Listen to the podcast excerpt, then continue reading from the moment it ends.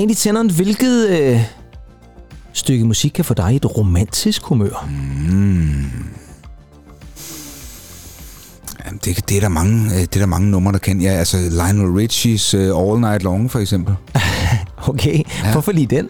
Jamen, der er et eller andet sensuelt øh, over Er det det der? Miesta. Ja, na, na, na. og så omkvædet ikke... Øh, men det er sådan bare lidt optempo. Det er jo ikke det, det man normalvis forbinder med sådan en god kærlighedsballade der. Og, og det er jo dem, det vi nok skal diskutere lidt i det, dag. Det er det, fordi i dag er det en såkaldt Valentine special, så vi hylder kærligheden i musikken.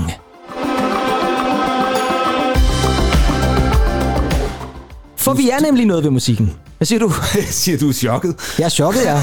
Fuldstændig chokket, ja. Men det er jo mest over, at jeg ikke lige havde set uh, Lionel Richie snige sig fra højre her i kærlighedshumør. Og det er jo fordi, at vi er noget ved musikken, en podcast med kærlighed til popmusik, og i dag kærlighed til musik om kærlighed. Ja, lige præcis. Fordi vi skal nemlig i vores lille Valentine special, det har vi faktisk aldrig lavet før egentlig. Nej. På trods af, at vi nu kører på syvende sæson, og jeg ved ikke hvad, så har vi faktisk aldrig kastet os over sådan en. Det er jo den 14. februar at det er Valentine's Day. Og der er lige et par dage til nu, men så kan man jo passende lytte til det her afsnit, og så komme i kærlighedshumør. Yeah. Fordi i dag har vi nemlig tænkt os at tage fat i kærlighedssange, specifikt en compilation, yeah. som er fra 1995. Det skal vi nok lige vende tilbage til. Men lad mig lige starte med øh, måske det allervigtigste egentlig. yeah. Fejrer du Valentine's Day?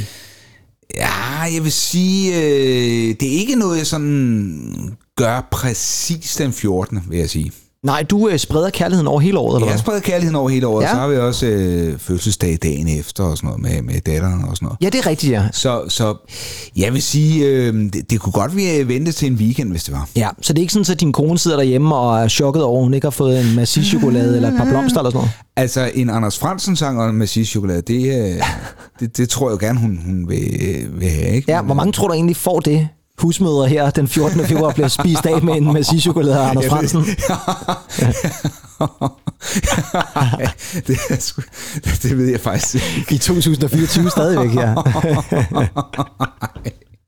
Åh oh, gud. Øh, nej, det, det ved jeg faktisk ikke. Nej. Men, men jeg siger, der kommer, der kommer jo Instagram, feedsene og så videre. Der begynder at komme så meget op i den med noget, der hedder date altså øh, dating øh, sider. Nå, altså sådan nogle apps eller hvad? Ja, sådan nogle, altså, som sørger for den perfekte øh, Valentines middag. Nå. Hvor de sammensætter menuen og... Nå. Øh, øh, hvor får man det så fra det? Lys. Det er ikke Bo Bæk, der kan rende rundt til alle mennesker på nej, den. det er vel egentlig, det er vel en boks med alle mulige øh, Valentines-agtige ting i. Nå, okay. Ja. Øh, bue og pil, det ved jeg ikke, om, om der så også... og Amor følger med også måske. Ja, der. ja, ja. Og så er der sådan noget sådan duftlys, så sikkert også til ja, senere på aftenen. Ja, også, ja og, og et samtalespil, fordi men man ved jo godt, i alle forhold, der, der, der er folk jo inde der snakker om den længere. For mig at se, så er øh, Valentines nok lidt, lidt uh, kommercielt. Ikke? Ja, det tror du ret i. Og det er ikke fordi, at kærlighedsmusik, der er selvfølgelig en, en bestemt øh, stemning, de giver, men Ja, fordi hvad er en god kærlighedssang? Jeg, jeg, har, jeg, har det, jeg har det lidt ligesom... Hvad skal den kunne gøre? ja, hvad skal den kunne gøre? Fordi altså, jeg, jeg har det sådan lidt... For mig at se, kan et, ja, et nummer som All Night Long også være et kærlighedsmusik. Det kan også, altså dansen, du ved, det sensuelle mm-hmm. og så mhm. videre. Det behøver ikke nødvendigvis være øh, kanslag på lille trummen og masser af rumklang og, og handle om øh, dig og mig, og, nej. og så kommer der en saxofon ind og sådan noget. Nej.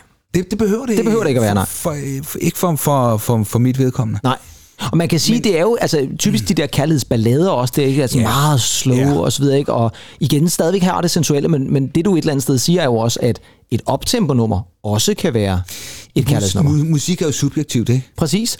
Og det er jo også lidt det, som vi måske skal kredse om i dag, fordi den compilation, vi har valgt, og det skal vi måske også afsløre nu, det er, og jeg har taget den med her, og jeg ved godt, det kunne være hvilken som helst CD, men nu kan I høre den, jeg klapper lige lidt med den her. Og det her, det er altså ikke, det er ikke min gamle CD, for jeg havde den faktisk ikke på CD, men det er en, jeg har overtaget fra en eller anden. Og jeg kan se, den er købt i ekspert til 159,95. Det er alligevel en chat.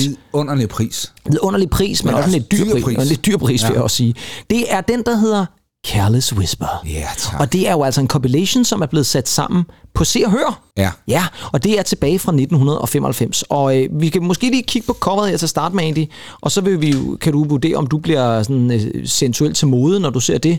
Måske lige forklare, hvad det egentlig er, uden at kigge på øh, øh tracklisten ja, der. Jeg kigger, ja, det må du endelig kigge på. Jamen, den er jo... Jeg synes, den er meget pigerne. Ja, hvad er det, der foregår på det billede der? Fordi jeg synes, det, det er sådan lidt, lidt... Er det ikke lidt for sløret, det billede? Jo, det er lidt for sløret Er det noget fra... Øh, er det Patrick Swayze, vi har? Ja, det er sådan lidt Dirty Ja, Dancing. Lidt, øh, dirty dancing ja, ja. Og så er det jo bare skrevet med en, en, en fløjelsblød skrift. Ja. Titlen, uh, Careless Whisper. Og man kan forestille sig reklame i fjernsynet sådan, ikke? Careless Whisper. Ja. De største kærlighedssange.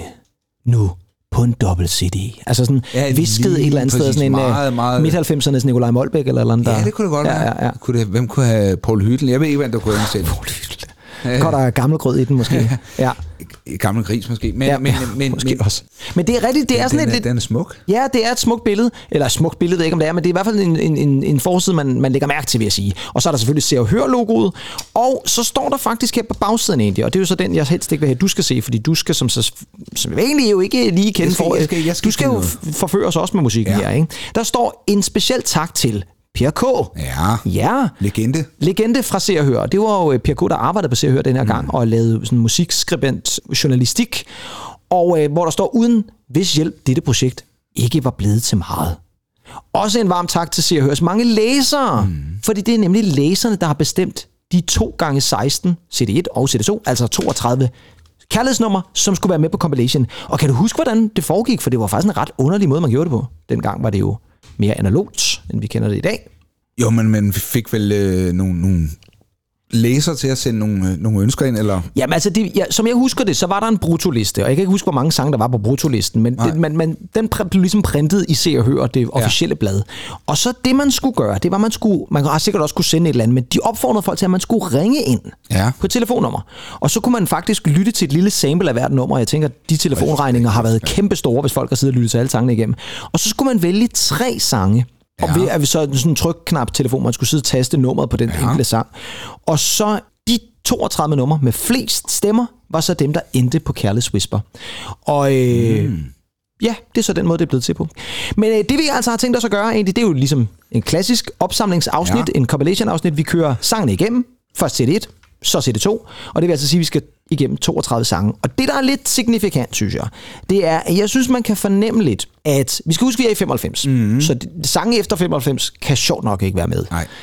Og jeg vil også sige det sådan, der er også nogle åbenlyse kærlighedsnumre, som sjovt nok ikke er med. Og så kan man diskutere, hvorfor. Det har jo nok noget med rettighed at gøre, fordi det er jo selvfølgelig heller ikke alle sange, man kunne få rettighed til at få med på sådan en compilation. Og jeg synes, der er noget, der dufter lidt af, at det især har været rigtig mange amerikanske sange, man har haft på den her brutoliste. For der er overraskende mange numre, som har været store i USA, men måske ikke så store i Europa, som er med på. Og jeg vil faktisk også våge påstå, der er sikkert også sange, du aldrig nogensinde har hørt. Simpelthen. Aldrig Alright. nogensinde har hørt. Og så kan man sige, på en Se og Hør compilation, og spørgsmålet er så, om de overhovedet hører til på den her Se og Hør compilation, om det overhovedet er kærlighedsnummer. Men jeg kan fortælle, at Track It på CD1, det er et nummer, vi kender rigtig godt. Det burde man i hvert fald gøre. For det er jo sådan så, at når en kærlighedscompilation har titlen Careless Whisper, mm. så giver det rigtig god mening at starte med titelnummeret. Og derfor er det jo ikke en overraskelse, at uh, Track It på CD1, det er George Michael Ja og Careless Whisper.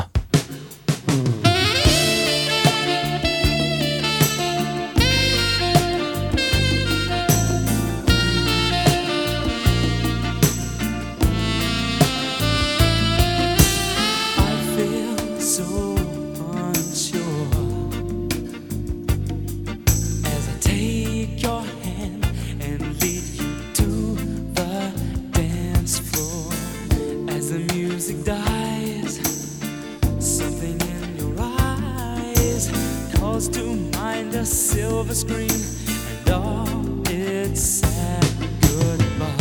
I'm never gonna dance again.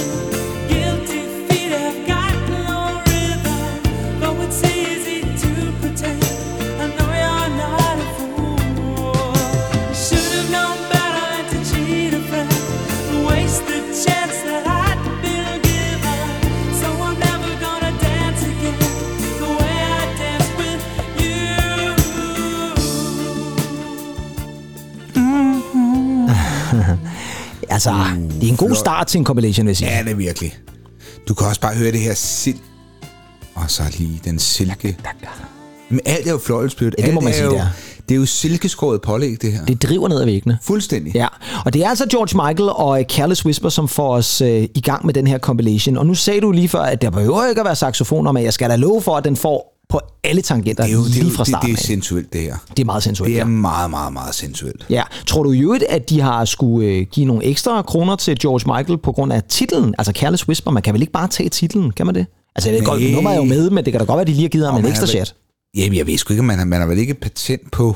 Nej, på titlen, nej, det har du måske titlen. ret i. Men det er jo, det, den, altså, det er jo den sang, ja, den, altså, den ligesom refererer, tænker jeg. I, i jura-verden, der vil det nok, øh, hvis... Ja, det kan sgu godt være. Det ville også have været underligt, hvis man havde haft compilation Careless Whisper, så Careless Whisper ikke havde været med. altså, det ville have været... All Night Long, bare. Ja, ja, så sat, den på i stedet for. Det er jo et nummer, som er produceret og fremført af George Michael, men det er faktisk også medforfattet af Andrew Ridgely. Ja. Og nu er det begyndt at blive en lille bit smule bøvlet allerede. På track 1, der er det allerede bøvlet. Fordi det her, det er anden single fra Whams andet album, Make It Big. Ja. Hvorfor i alvideste verden er den så krediteret til George Michael og Careless Whisper? Og for at gøre det endnu mere bøvlet, så er det faktisk sådan, så, at det er faktisk kun i Europa, at den hedder Ja, ja. George Michael Careless Whisper.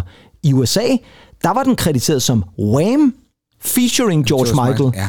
Og det giver jo så overhovedet ingen mening, Nej. fordi manden også er med i Wham! Ja. Også normalt, så, så jeg ved ikke rigtig, hvad der er sket der. Hvad, altså, hvordan i verden kan det være, at de har droppet Wham! på den der? Det har jeg aldrig forstået. Jeg synes, det er meget mærkeligt. Men spørgsmålet er, om det er fordi, at Er Andrew Ritchie allerede begyndt at trække sig lidt der, tænker du? man... Ja, eller, eller, eller, eller om det er, fordi man forbinder med Wham med... So wake me up before you go. Ja, det her er ligesom op- noget andet. Det kan da godt være. Og fordi det er øh, George Michael måske i forgrunden her, ikke? Jo, jo, præcis. Øhm, Jo, jo, det kan da godt være, at Andrew Ridgely har sagt, "Ah, men du skal altså have sådan et solonummer, ja. George. Og så, så, så, så skriver jeg dig på, på, som medforfatter på Last Christmas. ja, det, er det sådan skal noget- være glad for. Noget for noget, ja, lige præcis. Jamen, jeg tror da så også, at Andrew Ridgely er glad for, at han er også med på den her, hvis jeg sige. Jo, tak. Ja. Han har det godt i dag i øvrigt. Det har han i rigtig godt, og ja. ser fremragende ud, ja. og øh, tænker, at han stadigvæk får nogle gode kroner ud af både Whisper og jeg Last Christmas. Den her blev i hvert fald et kæmpe hit alle steder. Ja. Så er vi nået til track nummer to. Der har vi også en stor kunstner, og også et stort nummer. Og øh, overraskende nok er det her det eneste nummer på den her compilation, som er skrevet af The Queen of Love Ballads. Og hvem ja. det så er, det vender vi tilbage til, efter vi har hørt samlet. Fordi track 2, der skal vi have fat i dejlige Cher og If I Could Turn Back Time.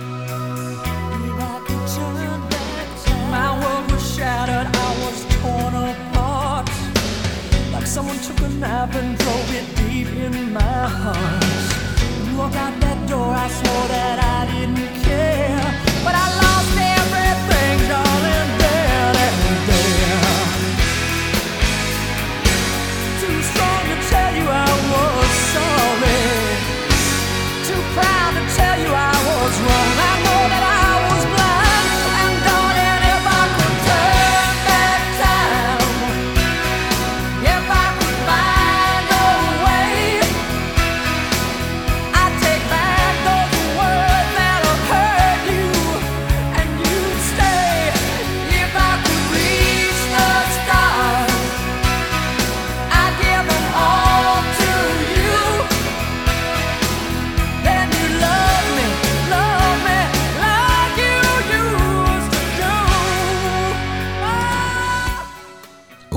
Ja, Vidunderligt med pumpebassen der. jo, og det her, det er bare et skide godt nummer jo altså. Det er røvgodt. Ja, virkelig.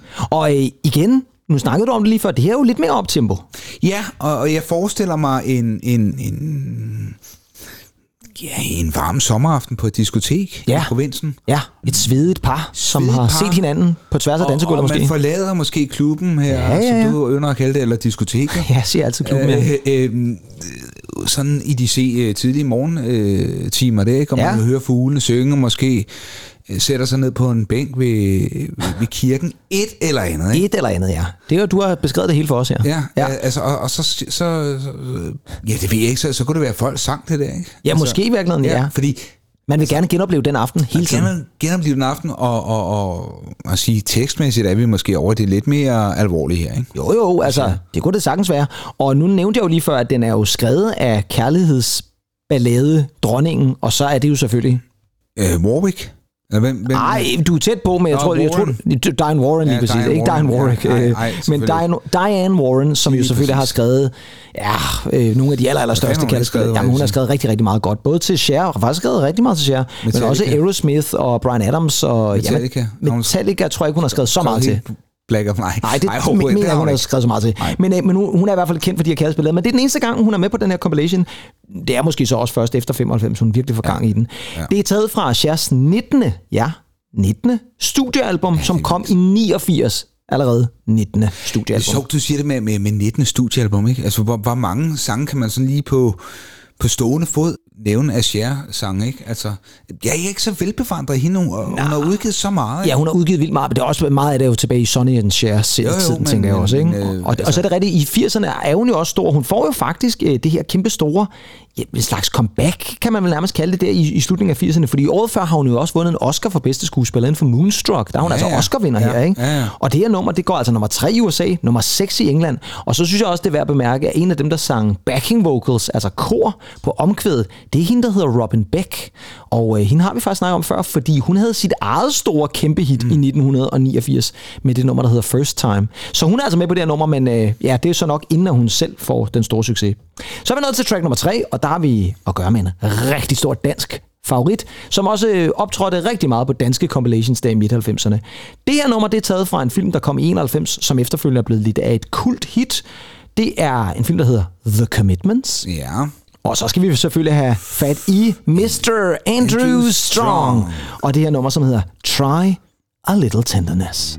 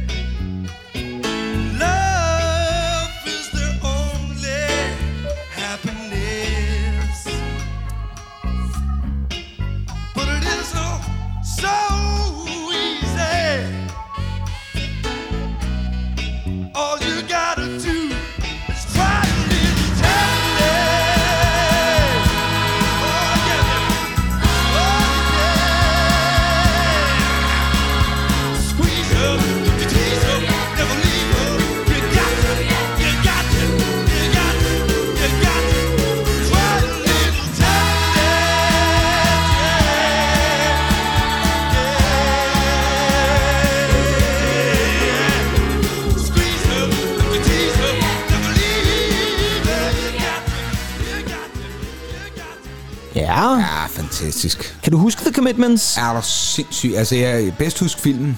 Ja, men det var også lidt det, jeg det- tænkte på faktisk. det Det var faktisk det, jeg tænkte på, ja.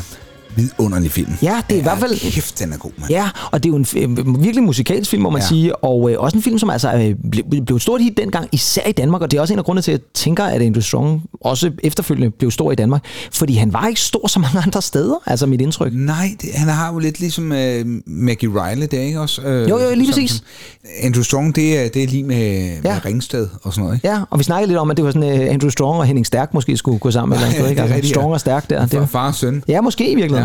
Det her, det var altså som sagt taget fra filmen The Commitments, og er oprindeligt et nummer skrevet af Ray Noble Orchestra helt tilbage i 1932.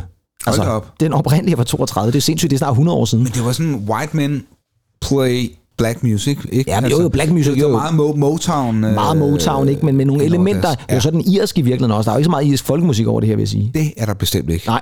Det er jo også et nummer, som Otis Redding har lavet en øh, version af. Den var et pænt hit i 66. Og det, jeg har ikke indtryk af, at den her blev noget hit. Der. jeg tror i øvrigt ikke engang, den var en single. Men i hvert fald med på den her compilation. Er det et øh, godt kaldes nummer egentlig? Skal den med?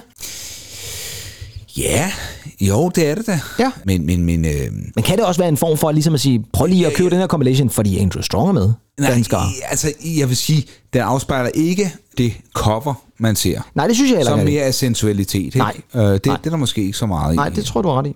Og det ved jeg så heller ikke, om track nummer 4 på CD1 gør, men det er i hvert fald en kunstner, vi holder rigtig meget af. Selvom det igen er sådan en kunstner, som jeg tror ikke var allemands eje, heller ikke i 1995, da den udkom. Deres største hits, de er fra 80'erne, og øh, det her det er faktisk første single taget fra deres, ja, skal vi kalde det mesterværket, klassikeren, et album, der kom i 85, der hed mm. Steve McQueen. Og så har vi at gøre med vidunderlige Prefab Sprouts, og det her nummer, som hedder When Love Breaks Down.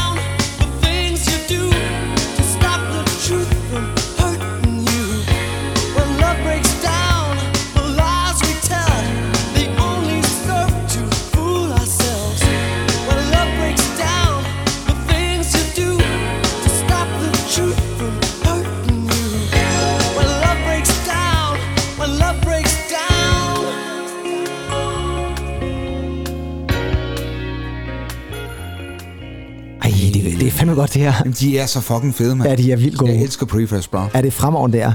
Men øh, altså, singlen When Love Breaks Down, ja, ikke noget stort hit som sådan. De er nummer 25 i England, det kan man ikke nødvendigvis påstå er super godt.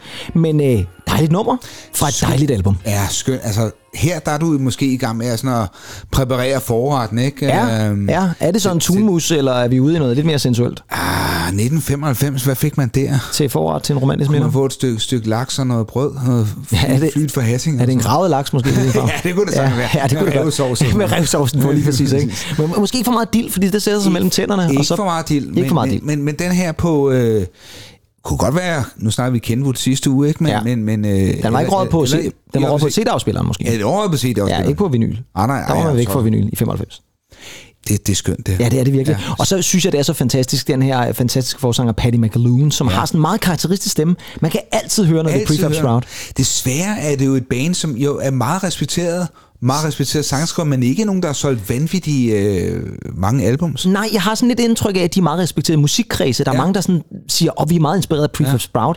Men siger man bandnavnet ja. Prefab Sprout, så vil folk kigge på en og tænke, hvad fanden snakker Men, du om? men man Altså? så et nummer som uh, Cars and Girls, for jo, eksempel, men altså, det- folk- største, eller King of Rock and Roll. Ja, lige præcis. og dem, dem kender folk, men de ja. Ja. ved ikke nødvendigvis, at det er nogen, der hedder Prefab Sprout, der har lavet præcis. Nej.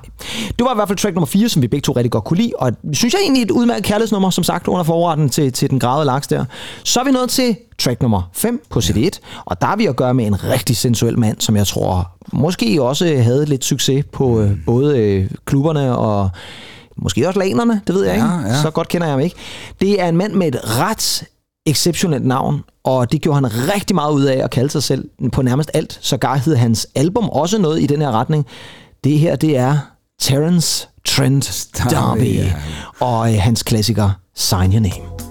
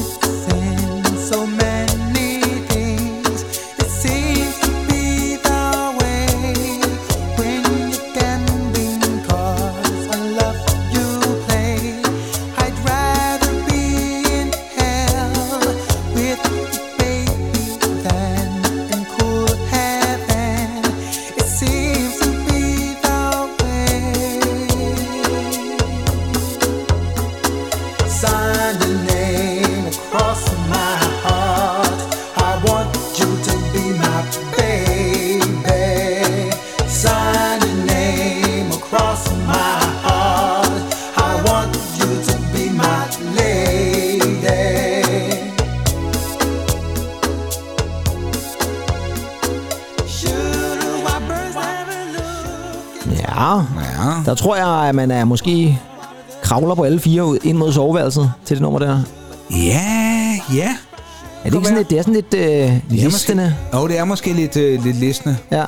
Øhm, jeg synes, at man alligevel mangler den helt gode sensuelle melodi, men, men hver sin smag jo, ikke? Jo, jo, altså, jeg, jeg vil da sige det sådan, det er, det er jo øh, måske ikke det mest sådan Jeg, jeg synes, oplagte kærlighedsnummer, men jeg synes, der er sådan et eller andet med den der lidt, sådan lidt Jo, jo, løbige... altså, så ry- rytmerne, ja, og, ja. og, og du har øh, AK, nej, K-klokken, tror jeg, det er. Eller ja, ja, ja. Nu har du også bekendt din kærlighed til øh, Lionel Richie, og han... Ja, der tror jeg. Altså, det, det her det er måske en lidt mere britisk øh, Lionel Richie, så i Ja. hvert fald. Det her det var i hvert fald et kæmpestort hit fra Terence Trent D'Arby i 1987, hans faktisk fjerde single fra debutalbummet. Der gik altså lidt tid før han fik det helt store hit mm. fra det debutalbum, som så altså hedder Introducing the Hardline According to Terence Trent D'Arby. Det hedder det simpelthen. Det er, har jeg synes, det var vanvittigt. Et stort top 5 hit både i USA og England, og han laver faktisk stadigvæk musik, men mm. ikke under det her exceptionelle Terence Trent D'Arby navn. Nu hedder han faktisk noget så kedeligt som Sanandra Madeira. Nå, Ja, jeg ved ikke lige hvorfor. okay. Ja. okay. Han har i hvert fald taget et andet navn, og sådan er det. det der er måske gået lidt Prince i den, så hedder han Simple og sådan Ja, noget. præcis. Vi er nået til track nummer 6, og der skal vi have fat i en pur ung kvinde. Hun var faktisk bare 16 år, da hun lavede det her nummer, og hun er nok mest kendt for et øh, meget optempo øh, popnummer, som hedder I Think We're Alone Now, som jo i virkeligheden også kunne lede hen til en kærlighedsromance. Mhm, Mm-hmm. Men her, der snakker hun om det forhold, der kunne have været. Det er selvfølgelig Tiffany og nummeret Could Have Been. The memory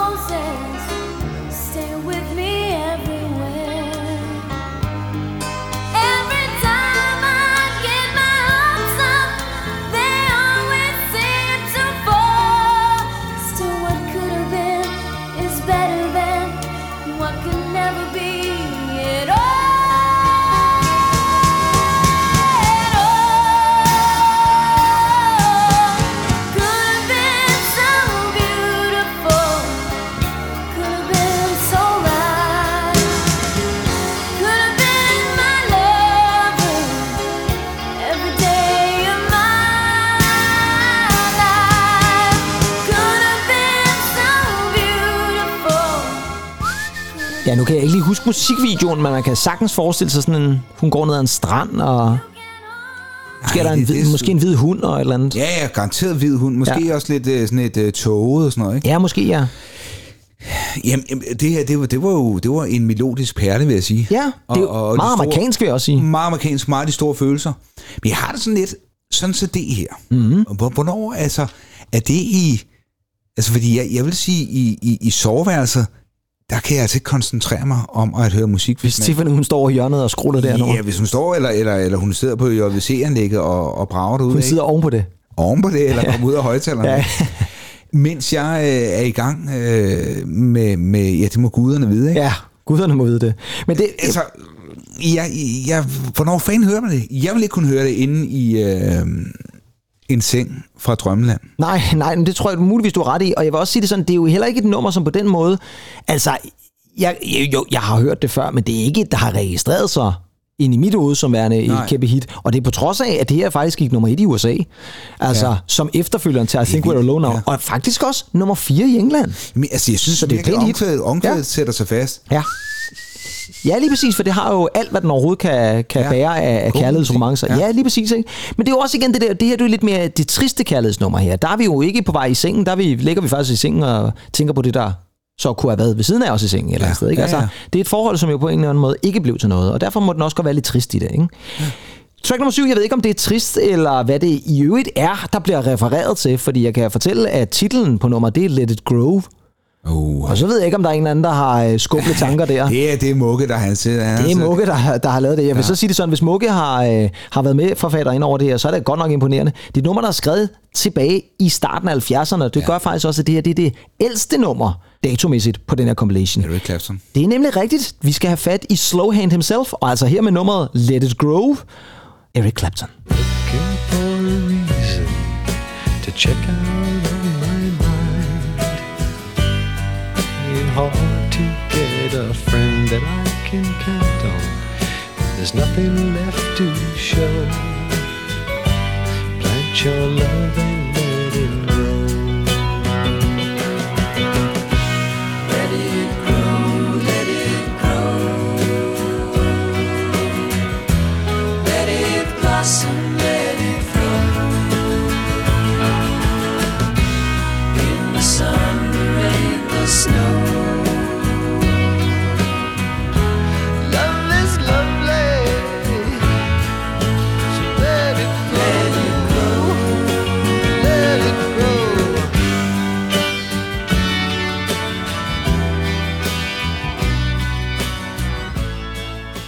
Ja, Jeg elsker det nummer. det er også et rigtig godt nummer, men igen, lidt en mærkelig valg på sådan en compilation, synes jeg. Altså, Wonderful Tonight kunne jeg forstå. Ja, ja, jo, jo. Men det her nummer, det, det, det, er meget, jeg synes, det er meget, jeg synes, det er spændende valg. jamen det er et spændende valg Det med, i, i den grad, ja. kærligheden skal gro, Ja? Og, jo, jo, jo. Og så i øvrigt, det der gør det ekstra spændende, er jo, at det her overhovedet ikke, det er ikke engang en single. Det er bare et albumtrack. I øvrigt fra et rigtig, rigtig godt album, hans andet, så det er en tidlig Eric Clapton, vi er ude i her. 461 Ocean Boulevard hedder Ja, det. er fantastisk. Og det er sådan en af klassikerne derfra, ikke? Men ja, altså ja. bare et albumtrack. Men jeg, ja. jeg, det første, jeg tænkte på, det var, hvorfor er det ikke Wonderful Tonight, man har fået med? Fordi det er der måske været appelleret mere til kærlighed, eller i hvert fald til den klassiske kærlighedssang.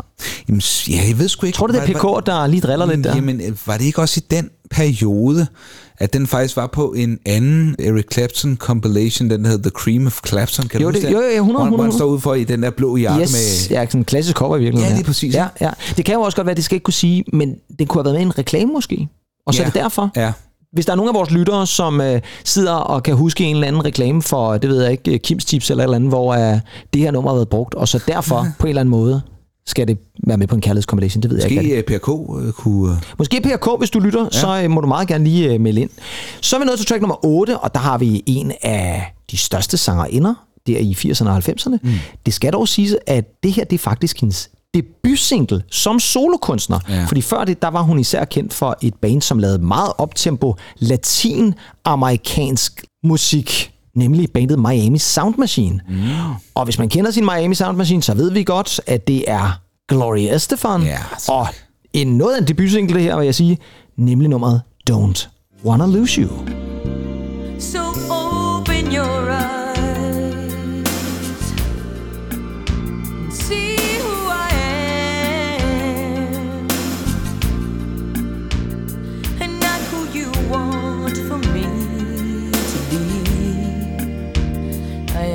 myself,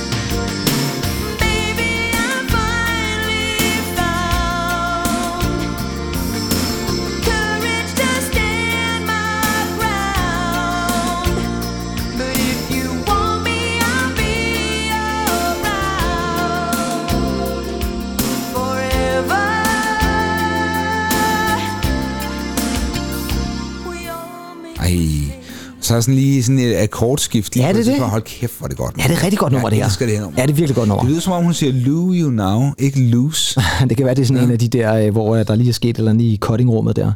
Øh, det er et godt nummer. Ja, det er rigtig godt nummer. Det her det er Gloria Estefan og Don't Wanna Lose You fra 1989, taget fra debutalbummet, som også bare hed Gloria Estefan. Flot. Og måske ikke overraskende et stort hit. Gik nummer et i USA. Ja. Selvfølgelig gjorde den det. Det kan man høre.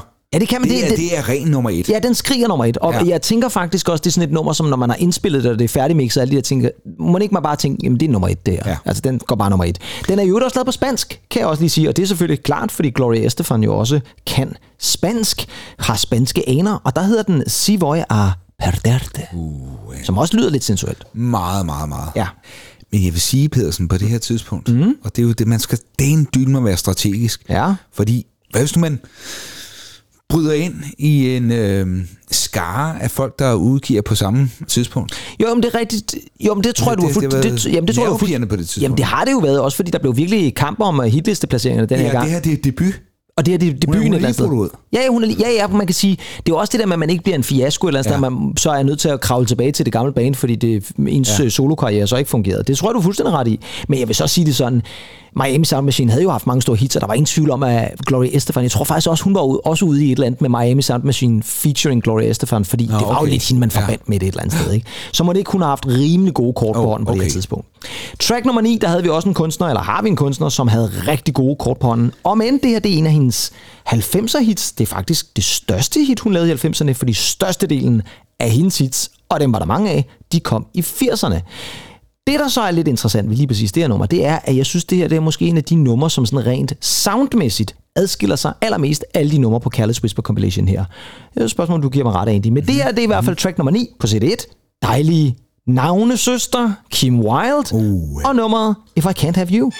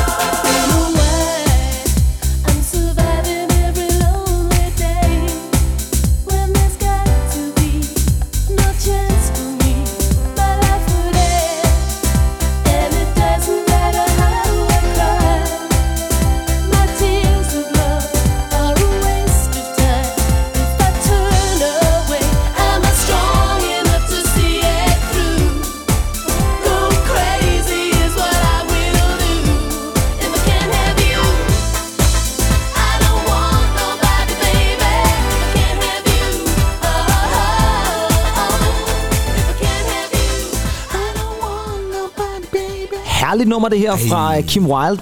men også et nummer, som virkelig lyder som start 90'erne. Meget. Der er house piano og- House piano og det hele, ikke? Ja, fuldstændig, ja. Ej, det er dejligt. Ja, det er et rigtig godt nummer. Skønt nummer. Men også noget af et musikalsk stilskift, vi er ude i her. Ja. Fordi det er jo, ja, fair nok, det er et kærlighedsnummer, absolut. Men, men er det for voldsomt et stilskift fra, at vi lige er kommet fra Gloria Estefan og You, og så skal vi Nå, lige pludselig ud på på måde, på den Jamen, jeg tænker også i forhold til yeah. resten af de numre, vi lytter til. Jeg synes, det er fint. Ja. Det klæder det. Ja, det er den Per K Uh, igen i øh, househumør, der er. Ja. Det er en dejlig kvinde. Ja, det er jo en fantastisk kvinde. Og det her, det er jo altså et nummer fra 1993, som var taget som en af de nye singler, de nye sange på hendes The Singles Collection, Ja, 81 det to var den, jeg havde. 93. Ja, lige præcis, der tror jeg, der var mange, der havde. Ja. Hvem har egentlig skrevet nummeret egentlig? For det er en coverversion fra For Kenneth, ja, Fra 77, kan jeg. Jeg skulle lige at sige fra 77. Ja.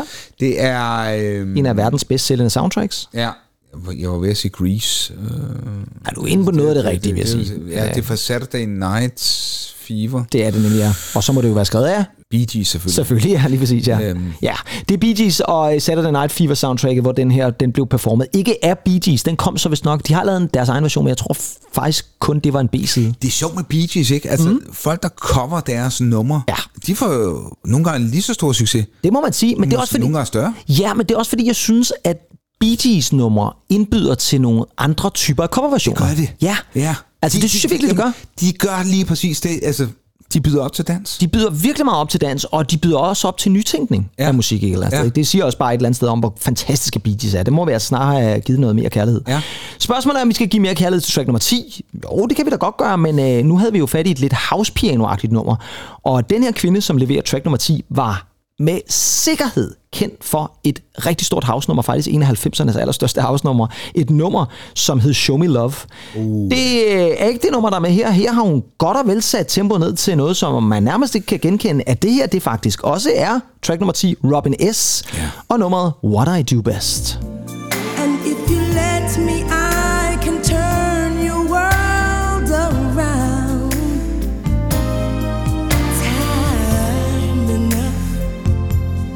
More than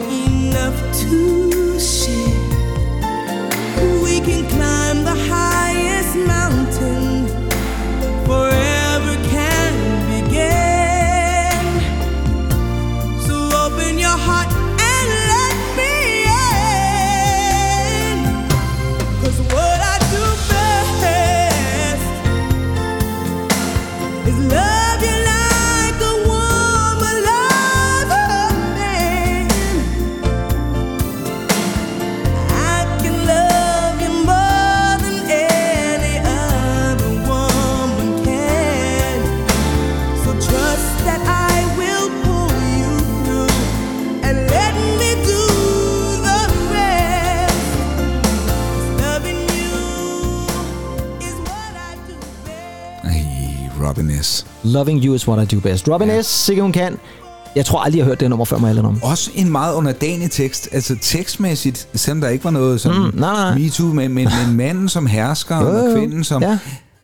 Men, det er ikke tekster, du vil se i dag. Nej, det, det tror jeg, du har fuldstændig ret i, egentlig. Men jeg tror også, at det her det er et nummer, igen, hvor jeg tænker lidt, der er de altså gået øh, lidt en anden vej, end det man normalvis ville have sat på af kærlighedsnummer. Fordi igen, som jeg også sagde lige før, jeg kan simpelthen ikke huske, at jeg nogensinde har lyttet til det nummer før. Aldrig. Nej, altså, altså- Robin S. kender jeg jo Ja, for Show Me Love, ja. ikke for det her. Nej. Men lydmæssigt er vi over i den her utrolig cremede fløde. Ja, og altså, Altså, amerikansk, igen. Det er den amerikanske lyd. Vi er over der, hvor palmerne vejer. Ikke? Det må man altså, nok vi sige, er ja. i Kalifornien. Vi er i Kalifornien, og det er altså taget fra hendes album fra 1993, øh, hvor Show Me Love faktisk også er på. Ja. Så jeg tænker, hvis man lytter det album igennem, så tænker jeg, at der er noget et stilskift der igen. Det her, det blev altså ikke et hit. Det, jeg har altså ikke kunne finde hitlisteplaceringer for det her. Men efter sine, så øh, skulle der eksistere nogle remix-versioner af det her Okay, nummer, ja, ja. som faktisk gjorde, at den blev lidt et klubhit. Øh, jeg kan ikke lige huske, at jeg har hørt remixene heller, men... Øh, Men, men, men tiden, altså sindssygt, du skulle have det helt perfekte omkring, fordi produktionen er meget lige andet ballade fra Jo, det må man nok 1993. sige, ja. Whitney Houston udkommer i 92 med det der Ja, ja, og det, kan også, ikke? og det kan jo også være lidt derfor, at her så har folk bare tænkt, jamen det er jo ikke lige så fedt som Show Me Love, det her det er bare lidt, lidt en Ja. billig udgave af Whitney Houston. Måske, Ja, præcis, ja, præcis. måske i virkeligheden. Track nummer 11, det er så til gengæld en af de helt store hits fra 80'erne, og med en kunstner, som faktisk desværre, på trods af, at han faktisk er en meget, meget dygtig kunstner, ikke havde så mange flere store hits end det her. Det her er så til gengæld en af måske de mest kendte, og en af de mest kendte kærlighedssange fra en britisk-irsk sanger ved navn Chris de Burgh. Åh oh, ja. Og det er nummer, som ja. man jo selvfølgelig skal skrige på en karaoke-maskine, en eller anden støvet bar et eller andet sted i Soho måske. Ja. Det er selvfølgelig The Lady in Red. Never seen so many men ask you if you wanted to dance. Looking for a little romance. Given half I have never seen that dress you're wearing. Or the highlights in your hair that catch your eye. I have been blind.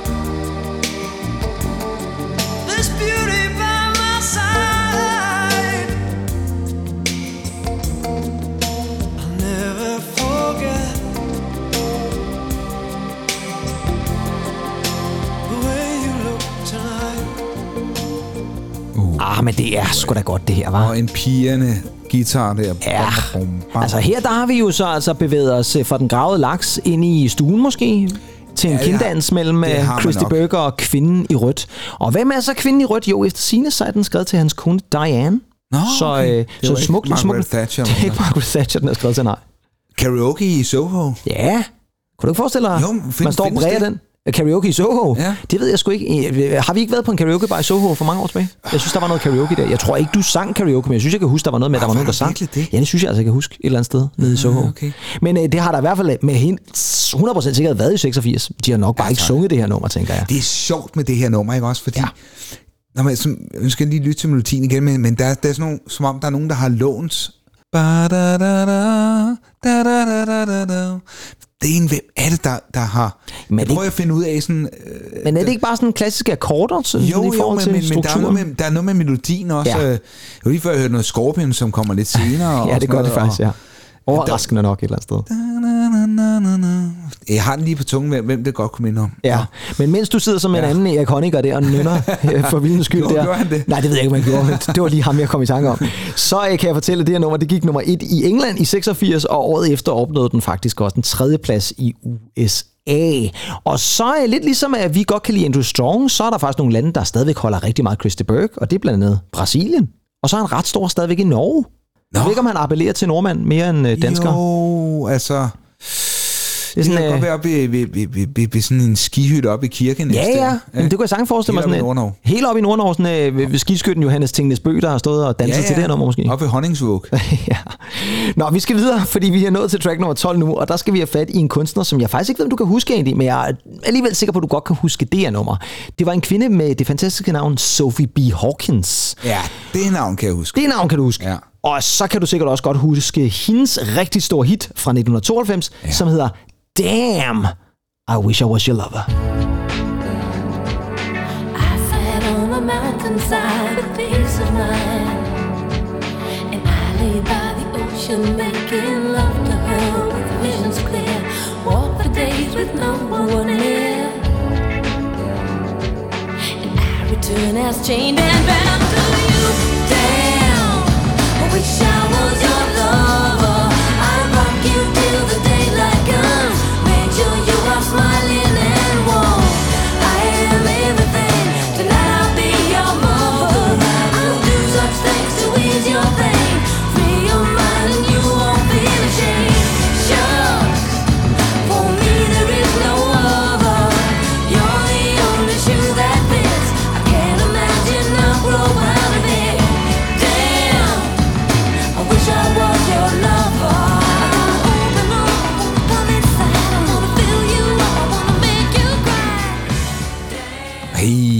omkvæd. Ja, det er fandme godt omkvædet, Det mand. er så fucking godt. Det elsker Sindssygt det. godt. Ja, det er virkelig godt.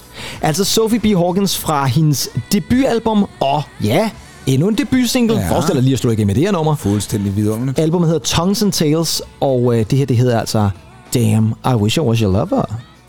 Nat, nat. Det er fantastisk Ja, nummer, det er. Det er virkelig, virkelig godt. mand. Det blev stort i USA, nummer 5. Men det blev faktisk også ret stort i Danmark, hvor det også gik nummer 5 Ja, på singlelisten. Ja, men det er jo meget, meget sådan... Sådan P3... Øh, Meget P3 er ikke også... Øh, jeg ved, om den måske også har været på øh, ugens undgåelige listen. Det kan jeg faktisk ikke huske. Det kunne godt have været. Så skal vi lige... Hvad, hvad snakker Andrew Strong der, ikke? Nej, ikke Andrew Strong, øh, Andrew Jensen. Jo, ja, ikke det ville så sjovt, hvis han havde været gæstevært på checklisten også, uh, Andrew Strong. Det her uh, var måske en af hendes største hits. Der var jo et mere i 94, Right Beside You, som også var et kæmpestort hit, og Ja. også havde lyden af 1994. Så er vi nået til track nummer 13, og uh, der har vi så slet og ret, og nu siger jeg det, Mm-hmm. En af verdens bedste numre. Ja. Og det er et kærlighedsnummer, som jeg elsker, fordi okay. Det bare er kærligheds kærlighedsagtigt. Mm-hmm. Og øh, vi har også snakket om det før. Vi har sågar også spillet det før. Men det skal jo ikke holde os tilbage fra at spille det igen og snakke om det igen. Fordi på track nummer 13, der har vi Cindy Lauper Uh, og et fuldstændig vidunderligt nummer, hvor alting gentager sig time after time.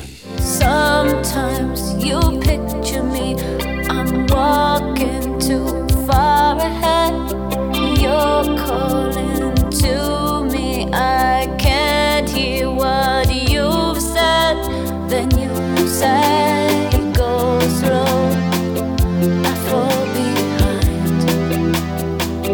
The second hand unwind. If you're lost, you can look and you will find me time after time. If you fall, Catch you, I'll be waiting. Time after time.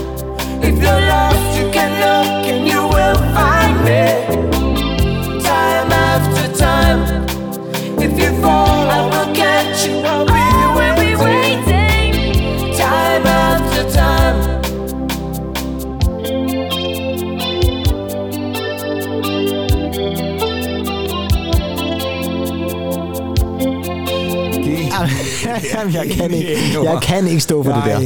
Ved du, hvad jeg tænker om? Ej, nu? og jeg bliver næsten rørt af det det også. er så fucking godt, mand. Ej, hvor er det godt. Det, det det, er- det er helt stemningen i det. Ja, det er virkelig, virkelig, virkelig smukt. Jeg kunne altså også godt se sådan en som Robert Smith for The Cure synge det her. Ja, det, det ville faktisk klæde hans stemme også Det på ville anden måde. faktisk være meget sjovt, ikke? Ja, det ville det faktisk være, ja. Og, og det, der er sindssygt, det er, at det her det er altså faktisk kun hendes anden single. Altså, hun debuterede med Girls Just Wanna Have Fun, og så er det her single nummer to. Altså, det siger bare lidt om, hvor fuldstændig vanvittig, fantastisk stor hun var bare allerede from the gates. Går nummer et i USA, går nummer tre i England. Total 80'er klassiker. Og så er nummeret jo faktisk øh, skrevet sammen med ham, der hedder Rob Hyman, som også er ham, der synger backing vocals her. Og han var jo faktisk med The Hooters øh, som var også var et stort amerikansk orkester. Det var vist efter sine sådan så, at ham, der var producer, han insisterede, fordi de var faktisk nærmest færdige med Cindy Laupers debutalbum. Og så sagde han, "Jamen, vi mangler lige vi mangler lige et nummer mere. Mm. Kan, du ikke, kan du ikke lige gå sammen med Rob, og så finder I lige ud af et eller andet, og så er det det her, de finder ud af, ikke? Altså, Det er jo klassisk. Ja, det er ikke det godt nok. Så er mange bands og artister, der har haft det, ikke? jo, helt sikkert. Lige mangler det sidste, og så er det det, der bliver kæmpe. Ja, og så er det det, der er kæmpe hittet. Ikke? Øh, Jeg vil så også sige det sådan, at nu begynder øh, der måske også at være en form for øh, træthed for hende, der står for designet, eller ham, der står for designet af coveret. Fordi nu begynder der at ske noget, som faktisk desværre også er lidt noget, man oplevede meget tit på compilations fra 90'erne.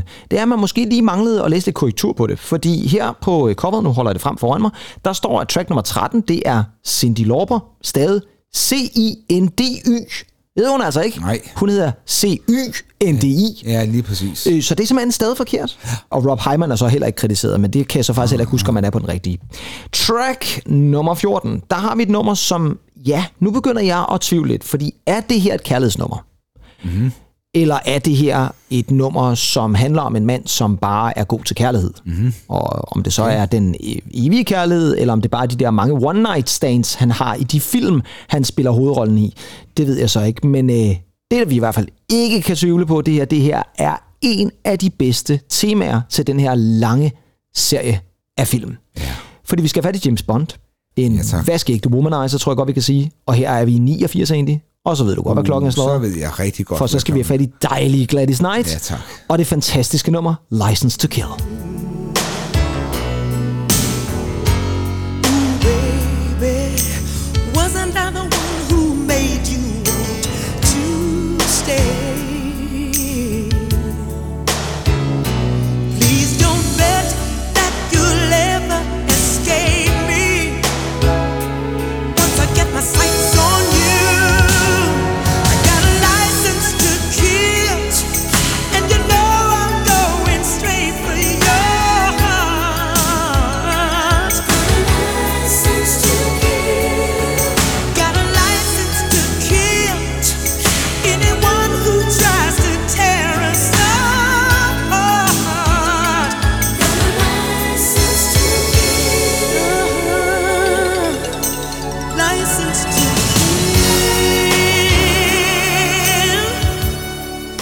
Geni. Ja, det er nummer. sindssygt godt Vi har haft det det før. Vi har haft det før, og jeg tror faktisk også, vi havde det med på øh, det der Movies. Movie Hits, Ja, lige præcis, ja. øhm, øh, som også var Se og Hør compilation i øvrigt, også compiled af PRK. Det kan man gå tilbage og lytte til eventuelt. Men det her, der var altså Gladys Knight, License to Kill. Ja, det er Og, jo ikke øh, noget, der er sjovt at Nej, det må man nok Det er sige. udsat for. Ej, i den grad. Og Valentine's Night. Nej, slet ikke på Valentine's Night. Og det er da også derfor, jeg stiller spørgsmålet. Er det her et kærlighedstema? Altså, jeg ved godt, uh, shooting straight for your heart, men øh, det kunne lige så godt være et uh, dobbeltdrab på Peter Bangsvej, jo. Apropos PRK. okay. Jeg vil bare lige sige ja. til dem af jer, der kender PRK, det var noget af, uh, jeg synes, det var faktisk en ret fed overgang. Ja, det var det da Ja, også. tak. Jeg synes, jamen, det var også derfor, jeg, jeg er lidt imponeret over mig selv lige nu. Ja, det var det da. Ja. Fordi han har jo skrevet... Han har skrevet om dobbeltdrabet på Peter Bangsvej. Ja. Ja. ja. Nå, øh, men Gladys Knight, et kærlighedsnummer. Ja, mm, ved du hvad, igen, øhm, det er jo fordi, det er sådan lidt, lidt kinddansnummer, ikke? Og Jo, jo. det har de, de store øh, balladetrummer. Jo. Men er der så en, der holder en kniv op ved, ved, ved, ved struben af dig, mens du så, laver kinddansen? så, så er det ikke sjovt. Nej, så er det bestemt så, ikke Så er sjovt. det bestemt ikke sjovt. Nej. Eller, eller sådan en, en Desert Eagle med i, i dobbeltsengen, ikke? Nej, i den grad, ja. Så går der også James Bond i den. Der er også et par film, film hvor han øh, bliver konfronteret af en eller anden skøn, En Desert skøn Eagle? kvinde. Nej, ikke med en disse, jo, måske også en Desert Eagle, det kan jeg faktisk ikke huske, men, men i hvert fald en skøn kvinde, der har taget en pistol med i sengen. Nå ja, okay. Det er der faktisk måske i virkeligheden også i to Bond. Bondpistoler har altid været sådan nogle lidt... Øh, Det er sådan nogle Walter PPK, er det ikke? Jamen, det er sådan nogle, altid sådan nogle lidt, lidt, lidt, lidt svagelige pistoler. Ja, Jamen, det er bare fordi, de skal være små og kunne gemme Ja, sig et eller andet ja, sted. okay, ja. Jeg synes øh, også, det er lidt beklageligt, at vi fortsætter med stavefejlene, fordi øh, her bliver Gladys Knight, hun bliver stadig som Knight i nat, N-I-G-H-T. Ej, nu stopper det. Det Ja. skal jo være med K. Det skal være med K lige præcis, ligesom en ridder, så Gladys Knight, hun er altså også offer Ej, for vent, den her vent. korrekturlæsning, som mangler det. Nej, det er ikke så godt. Det her, det var et stort hit i Europa, ikke et særligt stort hit i USA, hvor den faktisk overhovedet ikke hittede, og det gjorde film jo i Nej, heller nej, ikke. og stakkels uh, Timothy Dalton. Stakkels Timothy Dalton, som Ja. ja. havde film nummer to her, han var også med i den, der hed The Living Daylights. Men så øh, ham som skurk. man så ham lidt som en skurk, men øh, han var også en lidt mere hårdt slående James Bond, vil jeg Ja. sige. Jeg vil faktisk sige det sådan, det var jo ikke så stor forskel til Daniel Craig. Han var også lidt hårdt slående, ja. men ham kunne de jo folk jo Men godt var lide. ikke klar til det. Nej, jeg tror måske ikke, man var klar til det. Det er jo så også det første James Bond-nummer, som ikke har John Barry med ind over. Det var ikke, fordi han var blevet fyret, men faktisk fordi han var halsløj, tror jeg nok. Han var syg i den periode, og så øh, var det faktisk også det sidste, han var med på at lave til James bond temaer Så er vi nået til track nummer 15, og der skal vi have fat i et nummer, som jeg er sikker på, du kender, men spørgsmålet er, hvis jeg siger kunstnerens navn, om du så vil kunne genkende det. Det er en kunstner, der hedder Javetta Steele. Ah, vel. Der må jeg altså melde hus forbi. Ja, og det er ellers på trods af, at det her det er fra en øh, filmklassiker, tror jeg godt, vi kan sige, som på en eller anden mærkelig årsag fik enormt meget omtale i Danmark, og jeg synes, at en folk altid skulle name droppe. Øh, Filmen hed Bagdad Café, Åh oh, ja. og fra den film, der kommer så her, jeg kommer Nå, nemlig okay, lige ja, præcis godt. temanummeret, som jeg tror også, man skal passe på med at kaste ud i på en karaoke bar, hvis ikke man kan synge i hvert fald. Det her, det er Javetta Steele og Calling You. A desert road from Vegas to nowhere. Someplace better than where you've been. A coffee machine that needs some fixing. In a little cafe just around the bend.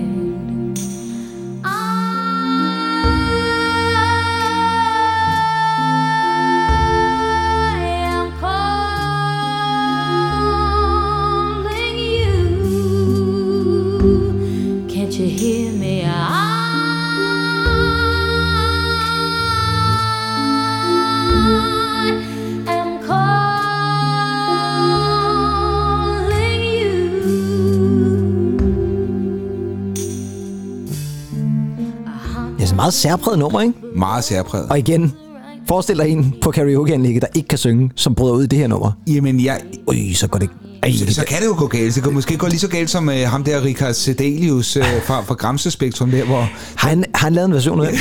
Ej, ja, det, Jamen, det er også Vanvittigt, vanvittigt. Jamen, det er også sindssygt, det her nummer. Ja, det må man nok sige. Det er i hvert fald ikke uh, Richard Sedelius, uh, Sedelius uh, udgaven, vi har fat i her. Det er altså Javita Steels Ja. ja. oprindelige Calling You, taget fra Bagdad Café, som i øvrigt var nomineret til bedste originale sang ved Oscar-uddelingen i 1989. Men meget stor uh, film i Ja, Danmark. ma- mærkeligt nok. Altid i... Uh, Altid skulle refereres til, ja, ja, har ja. du set den i bar? Ja, det er ligesom ja. det fra Bagdad Café. Og, Og, og Funa 2000, man, Ja, ja. når man går op i DVD-afdelinger. har du nogensinde set Bagdad Café? Jeg tror ikke, jeg har set den. Jeg Er der, no, er der nogensinde nogen, der har set den? Coveret er sådan lidt, øh, lidt, lidt gulligt, øh, sådan lidt... Det kan jeg ikke engang huske. Jamen, vi, vi, jeg, jeg kiggede altid på, på det cover her. Ja. På, på, i du var- DVD øh, kartoteket op i Fona 2000. Jeg tænker, det var den, du blev grebet af. Jeg tænker i hvert fald, at øh, det er en film, som, øh, som af en eller anden mærkelig årsag havde mange øh, fans i Danmark. Om ja. de så har set den ej, det ved jeg ikke. Grebet om dansken. Det må man sige, det havde. Spørgsmålet er, om øh, korrekturlæseren har haft grebet om noget som helst, fordi Oh, der er man sandt ja. endnu en stavefejl. Nej, ikke i Bagdad. Ja, Nej, ikke i Bagdad, fordi det bliver så trods alt ikke nævnt. Men øh, hun er omtalt her på coveret som Javetta, altså J-A Vetta Steel, men det staves altså som Jivetta, J-E Vetta Stil. Jeg ved ikke, altså... Men- det, men- men er, er det ikke noget slendrian? Tre i træk? Det er slendrian. Og det er jo ikke tic-tac-toe, vi spiller her. Nej, men, men, men ved du hvad? Hvad vil, hvad vil vi have gjort i dag? Vi ville lige have googlet efter, ikke? Jo, jo, det, du, det, ikke. Alting var forbudt, for jeg Ja, jo, præcis. Der, ikke? der kunne man, jo, man havde vel et, et eller andet leksikon, leksikalt værk. Hvem, hvad, hvor eller et eller andet stående? Ja, præcis. Som man lige kunne slå op i. Ja. Jeg tænker lidt, der, der må Ja, de det- altså det- lige det stramme sig lidt an det- der. det vil jeg også sige. Ja. Til gengæld er der vist ikke nogen stavefejl i sidste nummer på CD1, nummer 16, og det er ved Gud i himlet. Ja, nu bliver det sexet egentlig. Nu bliver det sensuelt, og det bliver sexet, og det bliver Mhm. alt muligt. Der er no, sågar nogen, der siger, at det her det er måske en af de mest sexede numre, der nogensinde er skrevet. Det er taget fra et album, der hedder Midnight Love, Mhm. som udkom tilbage i 1982. Hvilket faktisk er lidt underligt, fordi selvom der måske er lyden af 82, så tænker man ikke nødvendigvis den her mand i 82. Nej, okay. Men det er en meget kendt en af slagsen. Hans 16. album. Det her det er en af hans største hits. Det er Marvin Gaye Ja. og Sexual Healing.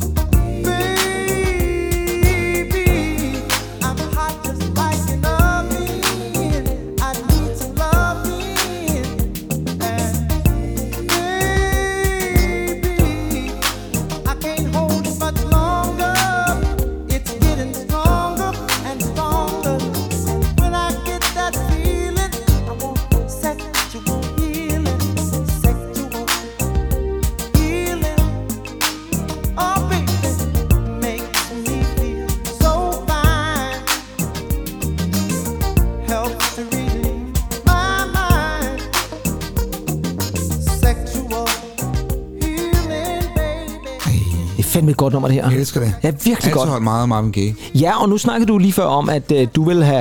Jeg ved ikke, om du ligefrem sagde, at du havde præstationsangst, hvis uh, Tiffany stod over på JVC-anlægget og bredede sin sang. Men, men det- nu, det- det- det hvis nu er Marvin Gaye står over hjørnet, og seksuelt øh, opstemte... Jo, men, men, men, men, men, men det, jamen, det er det der med, at jeg tror, jeg bliver distraheret af musikken. Du er for, Jeg for stor en musikfan alligevel. For, for, for mange Åh, pas nu på, hvad du ryger ud. Det her ryger ud til alle vores lyttere. Ja, egentlig. men det, det må det gerne. Okay. For mange år siden, hvad har været 18-19 år gammel, mm. Gamle værelse, og, og der, der, der sker der ting og sager. Ja. Så pludselig ud Er vi over i det der... Det er over i kendt-perioden, så? Det er over i kendt periode. Ja, lige præcis det, jeg tænker. Øh, Men så pludselig, øh, og det er altså ikke på kendt CD, jeg ved ikke, om det er en anden blandet øh, landhandel af en CD. øhm, Og det har, den muligvis, det har muligvis været så titlen. kommer der nemlig et Blandet. Clapton-nummer på. Ja, det er ikke Let It Grow. Nej, men det er øh, Before You Choose Me. Nå ja. Before You Choose Me i en shuffle-version. og jeg blev simpelthen så distraheret af det.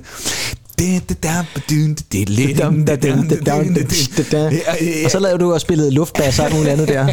Ja. Jamen det, jeg, Som man jeg, siger. jeg, jeg, jeg bliver simpelthen... Øh, altså hvis det er... Hvis vi siger, det er, at den her også skal spilles i soveværelset, Ja. rød lampe, alt det der. Rød lampe. Altså, ikke med mig som, som passager. Nej, der, Altså, det- der, det der, tror der, jeg- der er du for musikalsk interesseret i det, der foregår. Ja, det, det er jeg faktisk. Ja, ja, det er jo, jeg, der er jo ikke noget jeg, værre end at, end at ignorere personen ved siden af en jo. Præcis. Så får øh, Marvin Gaye al kærligheden i stedet for. Ja, og apropos uh, Marvin Gaye, jeg synes jo, det er jo, det er jo grusomt, som han kom af dage. Han Ja, det må man han nok sige. blev nemlig skudt af sin fagner et skænderi. Ja, jamen, det var vist noget med, at hans forældre havde et skænderi, og så ville Marvin Gaye prøve Mm. Ja, at komme imellem, sådan- ja, og ja. så kom ham og faren op og slås, og så fik faren altså skudt ham, desværre. Ja, ja. Jeg var skrækkelig og døde jo altså af det. Men det her, det var en af hans sidste rigtig store hits til, fra 82. Ja. Ja. Øh, kæmpe, kæmpe stort hit, øh, Marvin Gaye med Sexual Healing, som jeg altså synes er et glimrende nummer. Jeg tror nu nok, at hvis øh, Marvin Gaye var på gramofonen, så tror jeg stadigvæk godt, jeg kunne... Øh, kunne, kunne få et eller andet ud af det. Det ved jeg, du kan. Hold op, jeg siger der. Nå, ja, det kommer stadigvæk til at lyde meget privat, det her. Nå, vi skal over til side 2 egentlig.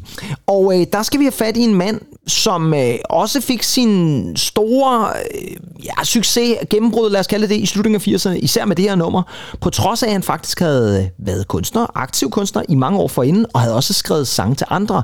Og oprindeligt startede det her faktisk som et nummer, han havde skrevet til kunstneren Laura Branigan. Det var mm-hmm. hende, der også havde Self-Control og sådan noget, mm-hmm. og udgivet tilbage i 83. Men hans egen version fra 89, det er nok den største af dem alle sammen. Og øh, vi skal have fat i manden med det store, flotte, krøllede hår. Ja. Michael Bolton. Uh. En kærlighedscompilation uden Michael Bolton er ikke det samme. Yeah. Og her skal vi selvfølgelig have fat i klassikeren How Am I Supposed to Live Without You? too proud for crying. Didn't come here to break down. It's just a dream of mine is coming to an end.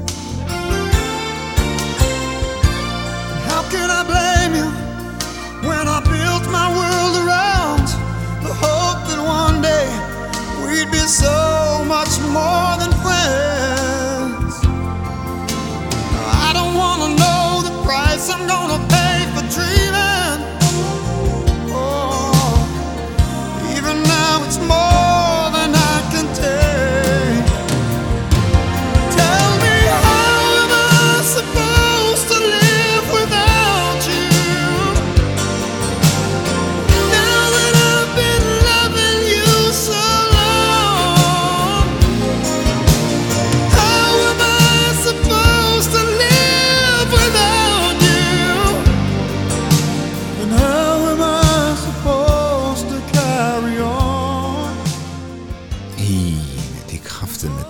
Det er en ramt mand, det her. Det er- Michael Bolton.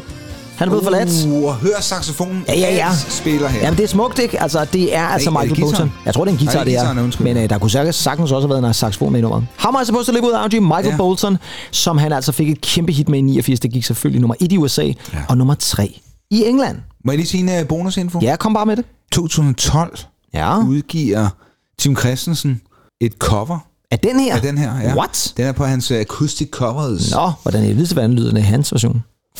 Altså, nu er jo han sagt også... easy et par gange også. Ja, men det gør han, men, men, men du skulle prøve at høre Tim Christensen synge den her sang. Jamen, det kunne jeg godt tænke mig. Øhm, det er som at høre som om, at det var ham, der har skrevet den. Nå, Jamen, den, den ligger som meget naturligt sammen.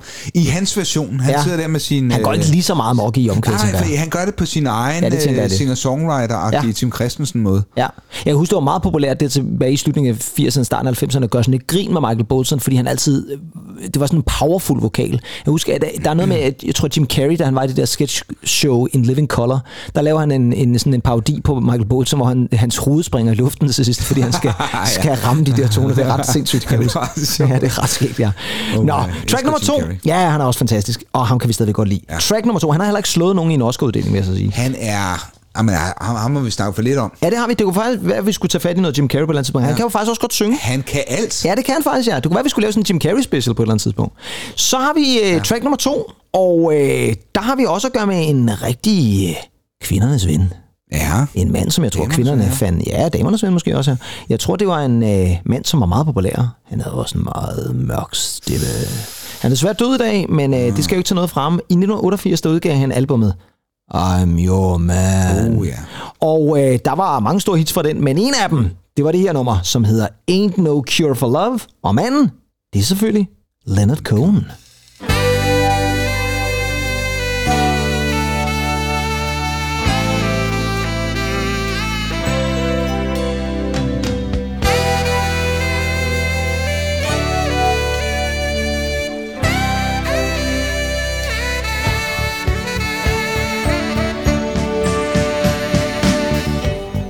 loved you for a long, long time. I know this love is real. It don't matter how it all went wrong. That don't change the way I feel. And I can't believe that time is gonna heal this wound I'm speaking of. There ain't no cure.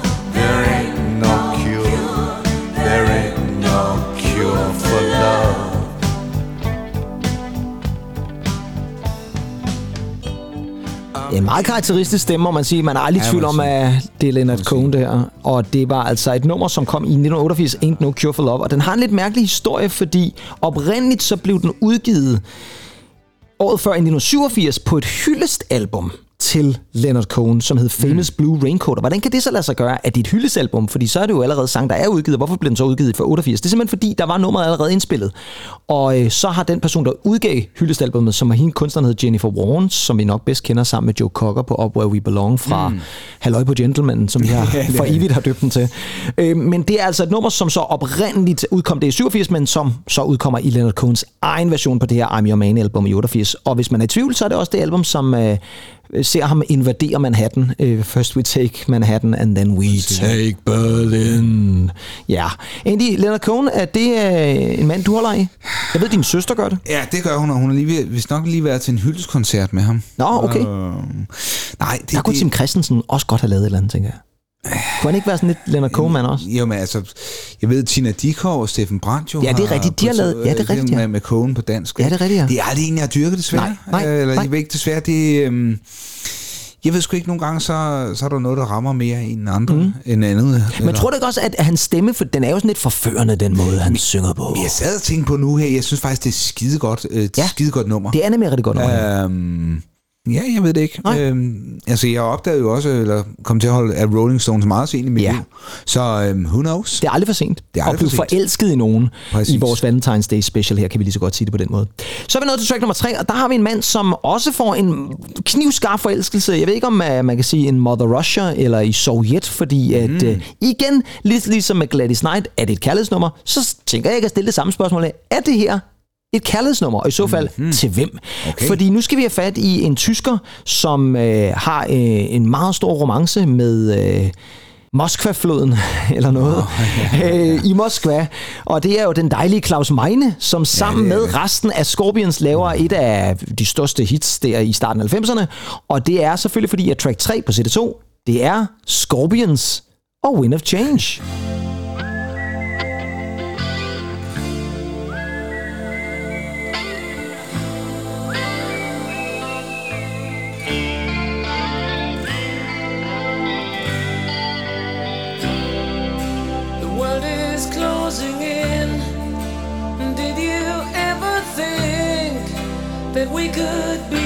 Be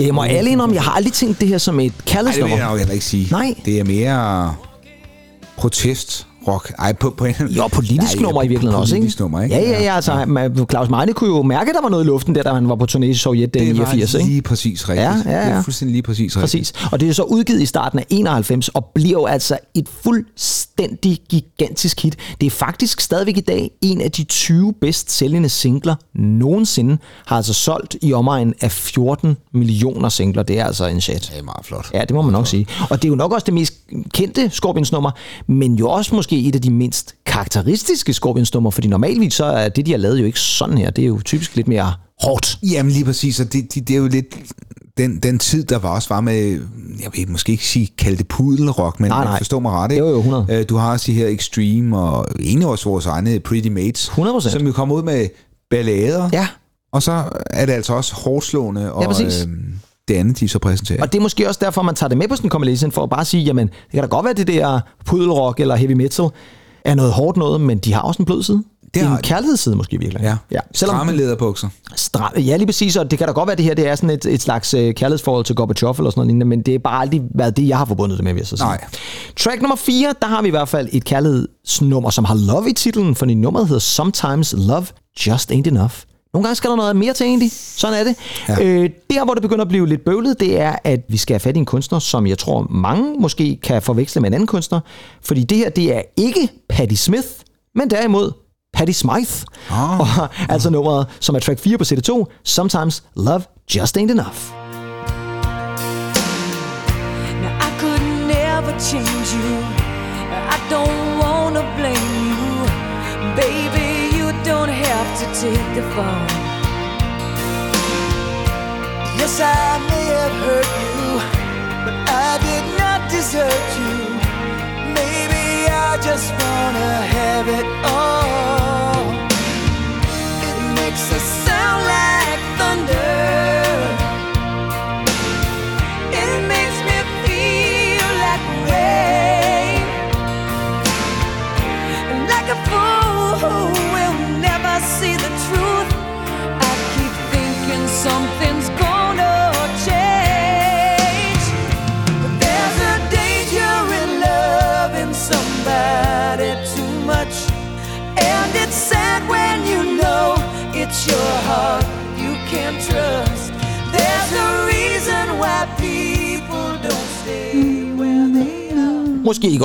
at det her nummer er amerikansk. Meget amerikansk. Det må man nok sige. Og altså ikke Patti Smith, men Patti Smythe. Ved du, hvem Ja. det er? Jeg har hørt navnet før. Ja. Patti Amer- Smythe. Ja, Patti Smythe, amerikansk sangerinde, som var med i det band, der hed Scandal, men som Ja. altså også havde noget solomateriale, og det var altså noget af det. Og igen, nu sagde jeg jo i starten af programmet, at det er mange sange, som havde store hits i USA. Det her, det er altså et nummer to hit i USA. Mm. Kæmpestort hit der fra starten 90'erne. Ja, Ja, det, ja, måske. Der er sådan et... Øh, Der er lidt filmstemning over det. Der er var lidt det, ja. filmstemning, Ja, det, ja. hesteryg, øh, Ja, ja. Stegte grønne tomater eller sådan noget, kunne den godt ja, have brugt. meget stigte grønne tomater. Ja, kunne da være lidt det. Det er i øvrigt en øh, duet, fordi der er jo en mand, der synger med på det nummer, og det er Don Henley.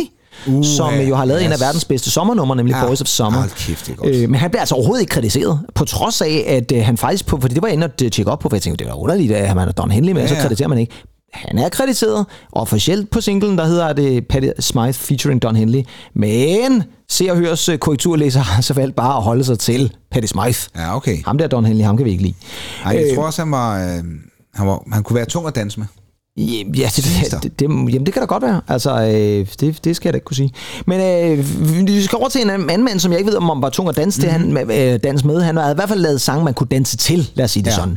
Og øh, det her, det er godt nok et mærkeligt nummer, og jeg vil faktisk sige det sådan, jeg kan altså overhovedet ikke huske det her nummer. Og det er på trods af, at det er taget fra hans debutalbum, som faktisk var en kæmpe stor sælger. Og øh, de andre numre, som han havde haft ud som single, var også rigtig store hits. Det her, ja, de var ikke så store hits. Måske er det fordi, at det er sat ned i tempo. Men øh, ikke desto mindre, så er det stadig Nick Kershaw. Uh, ja. Og nummeret, som har samme titel som albumet, Human Racing.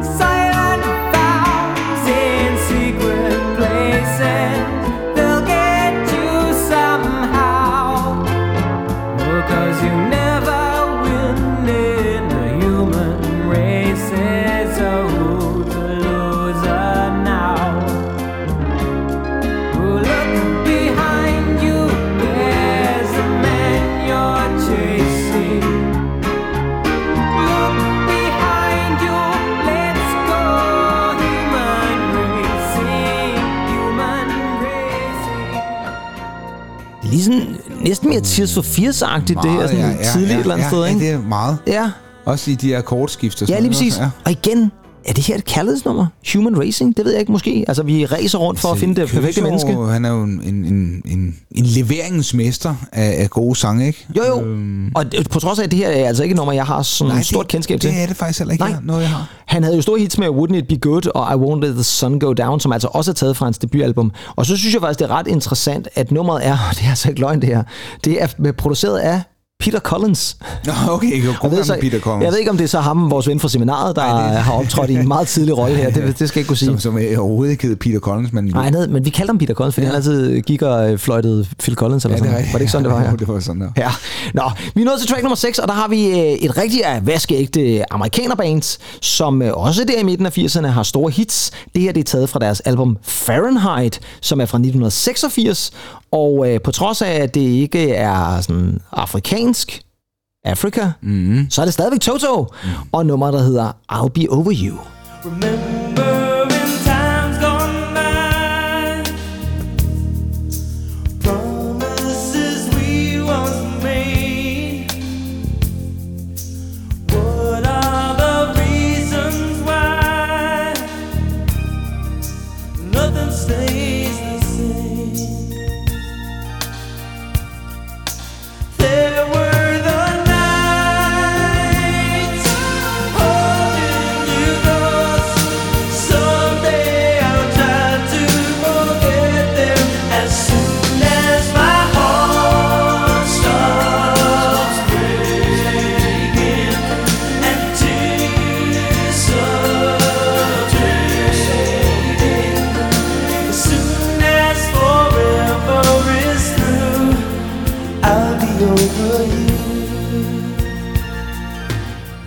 Klassisk hit, det der. Ja, klassisk Toto også et eller andet Ja. sted også, ikke? Og så gitaren, ikke? Uh, elsker. Ja. Jeg vil sige det sådan, at vi er inde i øh, en stime af sange, som er ærke-amerikanske. Det kan jeg godt love. Jeg tror aldrig nogensinde, vi har spillet så meget amerikansk lydende musik i noget ved musikken. Og det er et eller andet sted dejligt. Det her, det var et pænt hit for Toto i USA, og hvis man lytter rigtig godt efter, så kan man faktisk også høre en øh, mand synge kor på det nummer, nemlig Michael McDonald. Ja. Ja, ja. Så det er fint lige at få ham men, her. men, men, men, men ja, meget af det amerikanske musik i 80'erne Mhm. mm. inden for den her genre er jo også det her silkebløde Ja, det er det. øh, LA-produktioner, ikke? 100 procent, ja. Det, det, det er altså bare noget, de kan. Øh, måske bedre end englænderne. Ja, det-. I hvert fald mere større tradition for. Jo, og jeg tror også, det er derfor, at de ender med faktisk at blive store hits i USA, og ikke ja. Lige så meget i England eller i Europa, fordi det er bare ikke den tradition, der er i England. Mm. Der har de travlt med alt muligt andet, New Wave ja. Og så videre, ikke, Ja, på det her tidspunkt, ikke? som så Og også bliver stort i USA. Der Ja, præcis. Ikke? Der er lidt mere ja. elektroniske ting. Ja. Og jeg ved ikke, om vi kan fortsætte i samme stil. Jo, det kan vi faktisk godt, for det her det er godt nok også et meget amerikansk lydende nummer. På track nummer 7, der skal vi have fat i en mand ved navn Dan Hartman. Mm. Og øh, han er måske ikke kendt for så mange ting, men han er især kendt for det her nummer. Jeg tror faktisk, så vil gå så langt som at sige, at det her det er nok hans største hit. Super amerikansk nummer taget fra filmen Streets of Fire. Det her det er nummeret I Can Dream About You.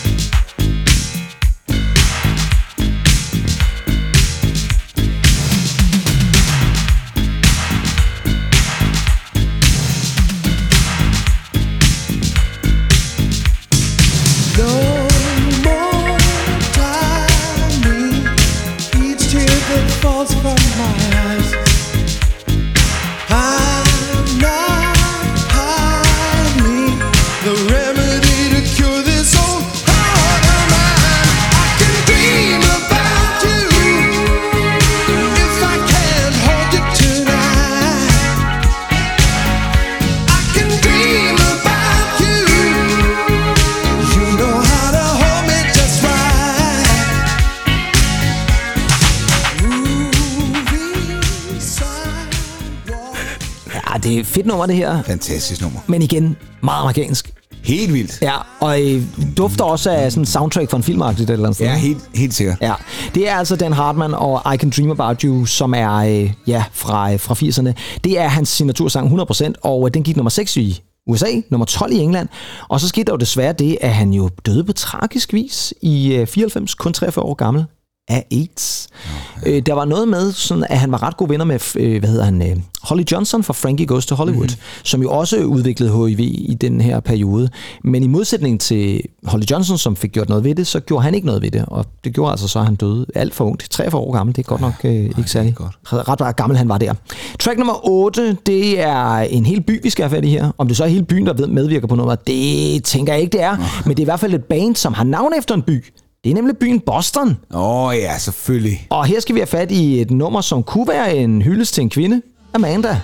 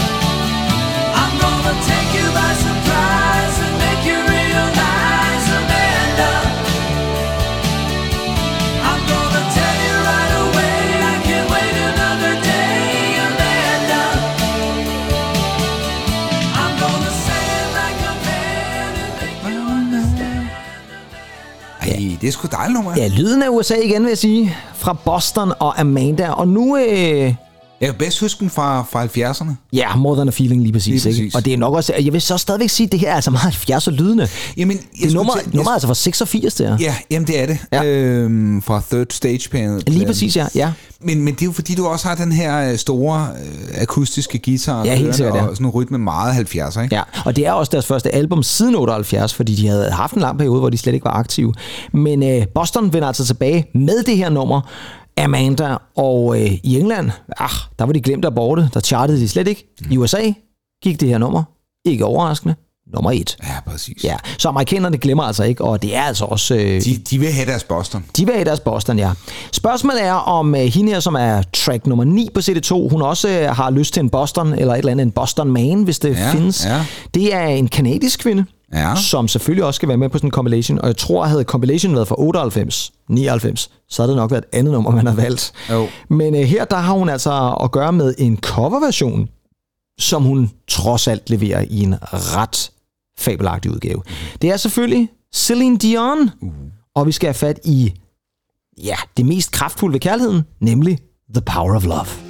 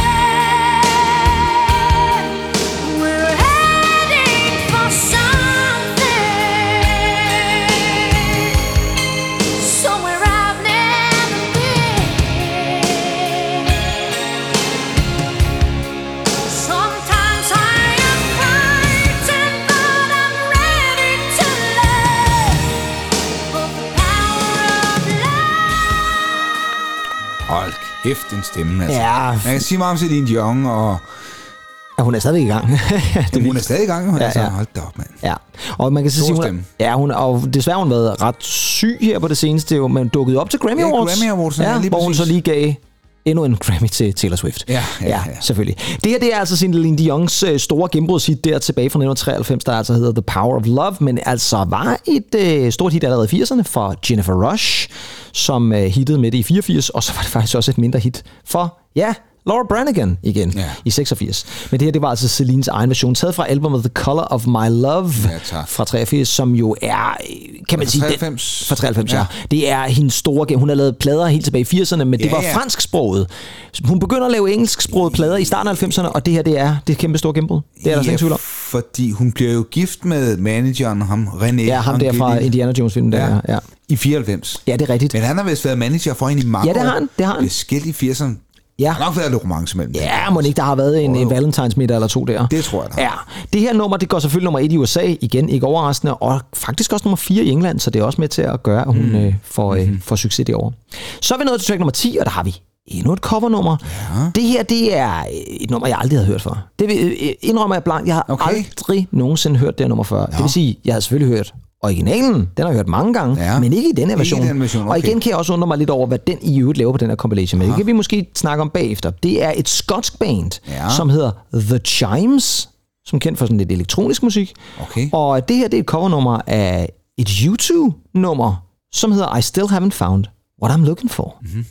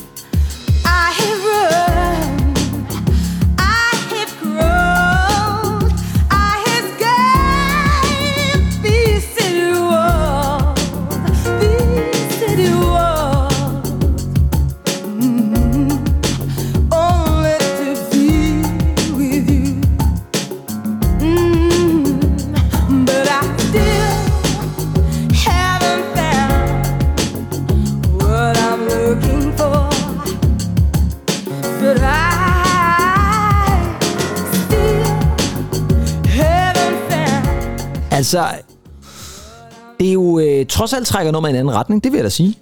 Men det er også et nummer, som, hvor jeg tænker lidt... Altså, det er måske ikke det mest oplagte at gøre sådan øh, soulagtigt på en måde. Nej, jeg synes det.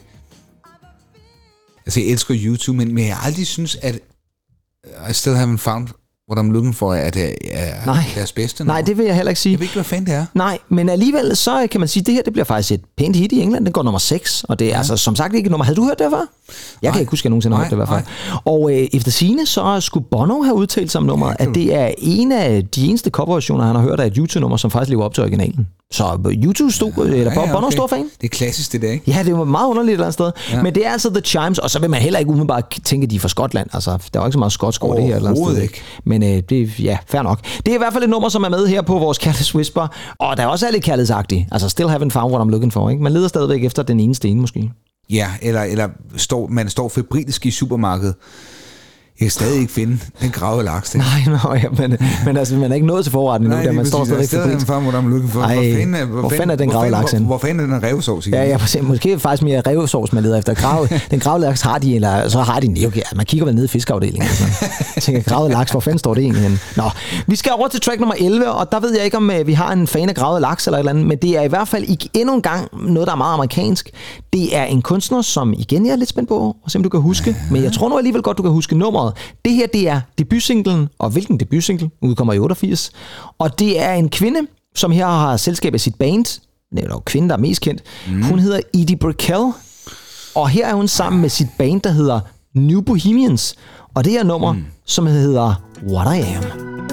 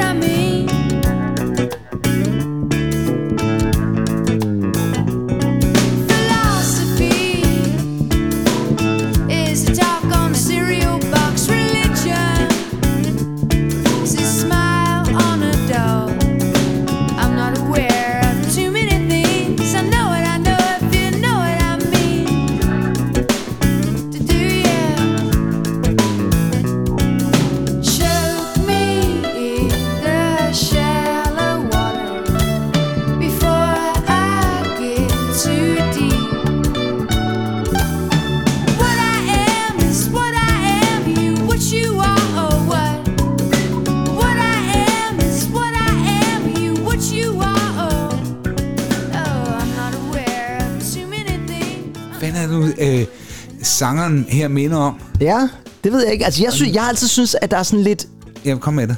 jamen, sådan lidt tidlig... Det er lige før, jeg tænker, giv dem Alanis Morissette eller sådan noget. Har lyttet lidt der, til der, noget af der, det, jeg der, er ikke... noget, men, men der er også en anden en. Fanden er det der? Det er i hvert fald et fedt nummer fra Edie Brickell af Ja. New Bohemians. What I Am. Det er fra 88 egentlig. Ja, det er jo ikke ligefrem lyden af 88 der. Nej, det synes jeg faktisk ikke, det Nej, er. nej. Er hun så en af de tidlige? Er hun med til at skabe 90'er-lyden, tror du? Det skulle lige før, altså. Ja. Det er Jeg taget synes, der fra... er meget... Var, var Lille Trum lige stemt endnu mere op, Ja, ja. så lige før vi er henne i, tør jeg sige 93? Jamen, det, det, det jeg kan Altså, godt forstå det. det. Er lige før. Ja, det her det er taget fra et album, som har en fantastisk titel, der hedder Shooting Rubber Bands at the Stars, som er taget også fra 88 der. Og grunden til, at den måske virker bekendt for nogle mennesker, og måske de lyttere, som sidder og tænker, den har jeg da hørt før, den der, så blev der lavet en coverversion af den af en gruppe, der hed Tintin Out, hvor de havde selskab af Emma Bunton fra Spice Girls, og den udgav de altså i 99, Ja. som faktisk minder mig om den her version, lidt mere opdateret. Den gik altså nummer to i England, og var faktisk et pænt hit, så det kan være er derfor, sjovt. man kan huske nummeret. Ja, okay. Nu går der så rigtig Valentines og kærlighed i den, mm. fordi den 5. november 1988, der spiller Edie Brickell og New Bohemians, de spiller live på øh, det tv-program, der hedder Saturday Night Live. Mm-hmm. Og øh, der skal de performe det her nummer. Og øh, der bliver Edie Brickell, hun bliver sådan lidt forvirret. Hun har nærmest svært ved at fremføre nummeret.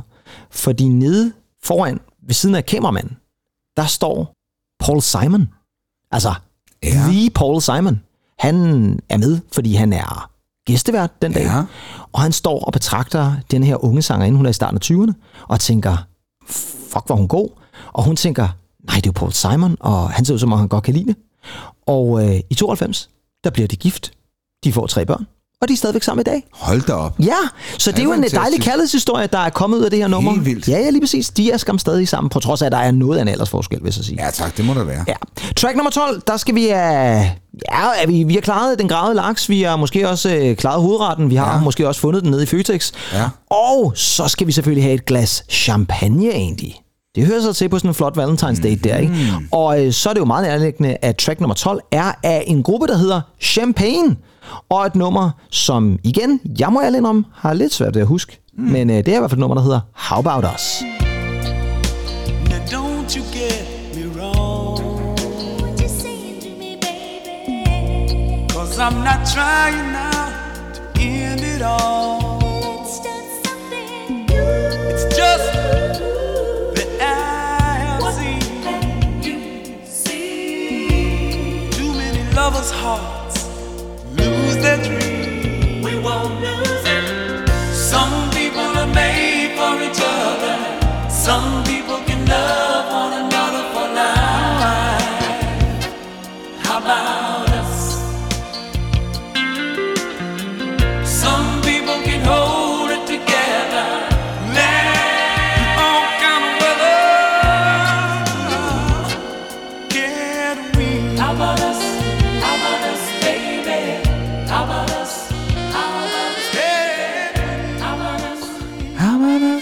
er som om, at den der vokal er produceret meget højt i Ja, mixet. ja, ja, helt- Ligger meget højt i mixet. Ja, ja, meget.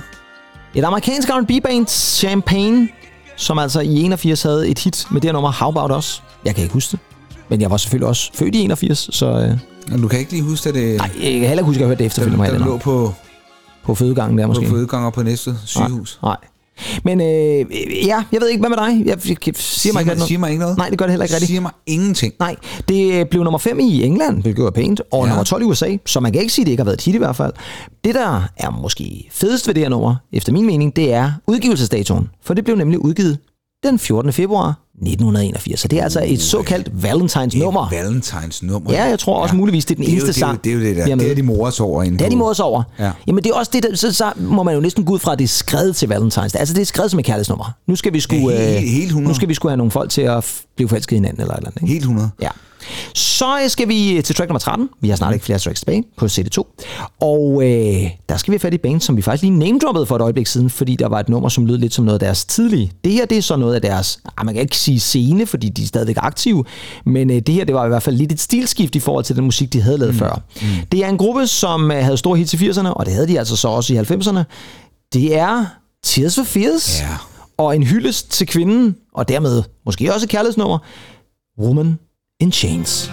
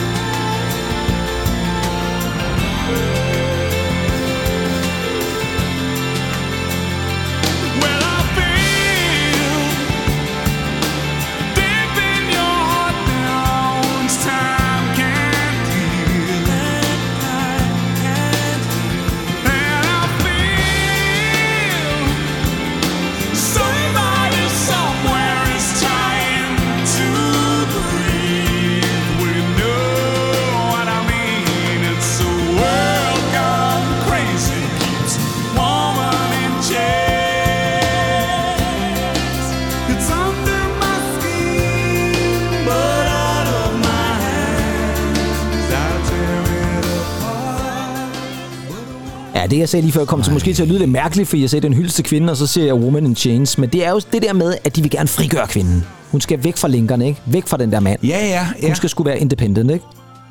Det her, det er et fuldstændig fabelagtigt nummer Jamen, ja. fra Tears for Fears. Sammen med Oleta Adams i øvrigt også. Ja, det er ikke også Phil Collins, der spiller trommer? Det er nemlig... Ja, jeg skal vi, skal vi, lige have, vi skal lige have lidt af det her.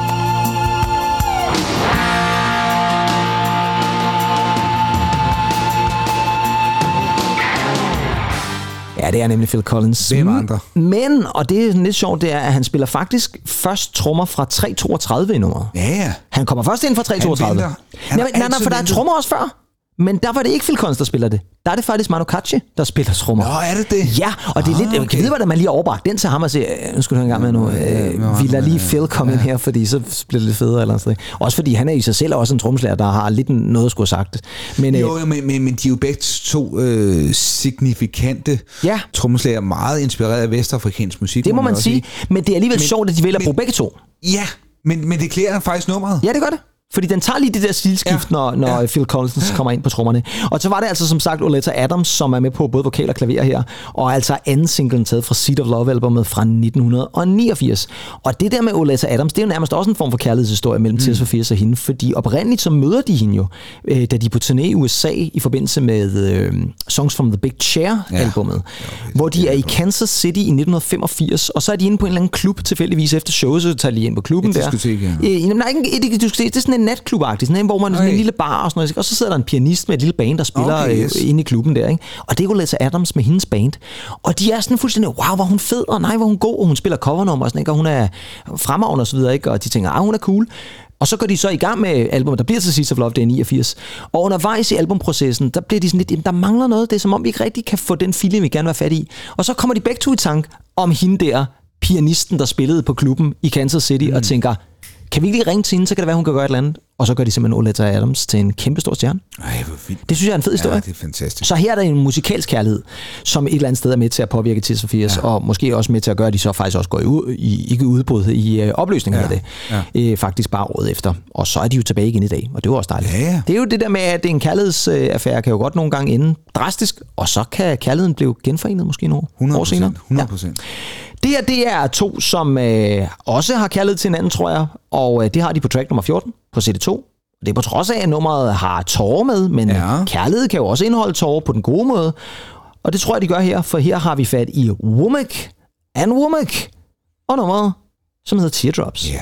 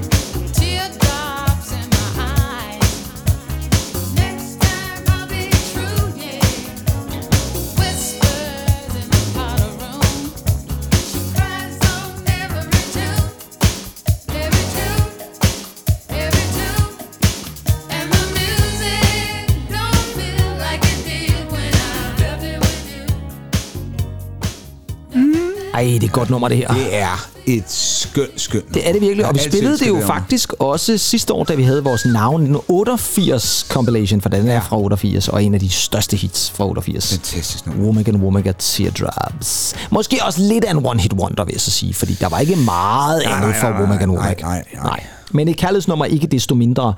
Så er vi nået til track nummer 15, andet sidste track, og nu, ja, nu er jeg nødt til at sige igen, et nummer, mm. jeg overhovedet ikke har hørt før. Og det mener jeg vidt. Det her kan jeg simpelthen ikke huske, at jeg nogensinde har hørt. Det er så heller ikke rigtig min type musik. Og så alligevel kender man godt nummeret, og det kan vi så vende tilbage til, hvorfor. Og nu er jeg spændt på at se, om du kan genkende nummeret. Ja. Fordi her skal vi fat i en uh, R&B-gruppe, der hedder Shy. S-H-A-I. Aldrig nogensinde hørt om den gruppe. Shy. Shy, altså S-H-A-I. Ja, ja, Aldrig ja. nogensinde hørt om den gruppe Nej. før, men efter sine en uh, ung drenge R&B-gruppe fra USA, starten af 90'erne, vi er Shy 92. Ja, Shy Boy, men det er så ikke Shy, som i SHY Nej, jo. nej. Og så øh, skal vi have fat i et nummer, som hedder If I Ever Fall in Love, som ja. altså var et stort hit i USA. Og øh, jeg vil også sige det sådan, den får alt på kærligheds- og flytteritangenterne her. The very first time that I saw your brown eyes, your lips said hello and I said hi. I knew right then you were But I was caught up in physical attraction. But to my satisfaction, baby, you're more than just a fake. And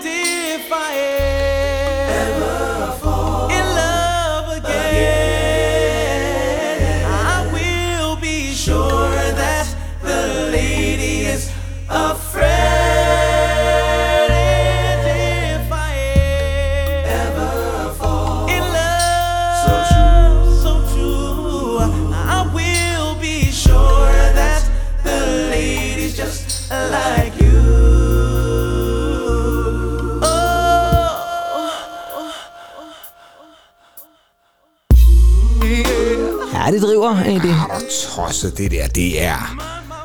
Det er altså... Jamen, jeg ved Det er farligt, det er farligt, Det det er meget farligt. jeg synes faktisk, det er- det er jo... Ja, det driver ned ad væggen. Det gør det virkelig. Og Det er sexet nummer. Meget sexet nummer. Det er ikke flyggersmening. Ej, det er ikke, det, så er det i hvert fald ikke den vandfaste.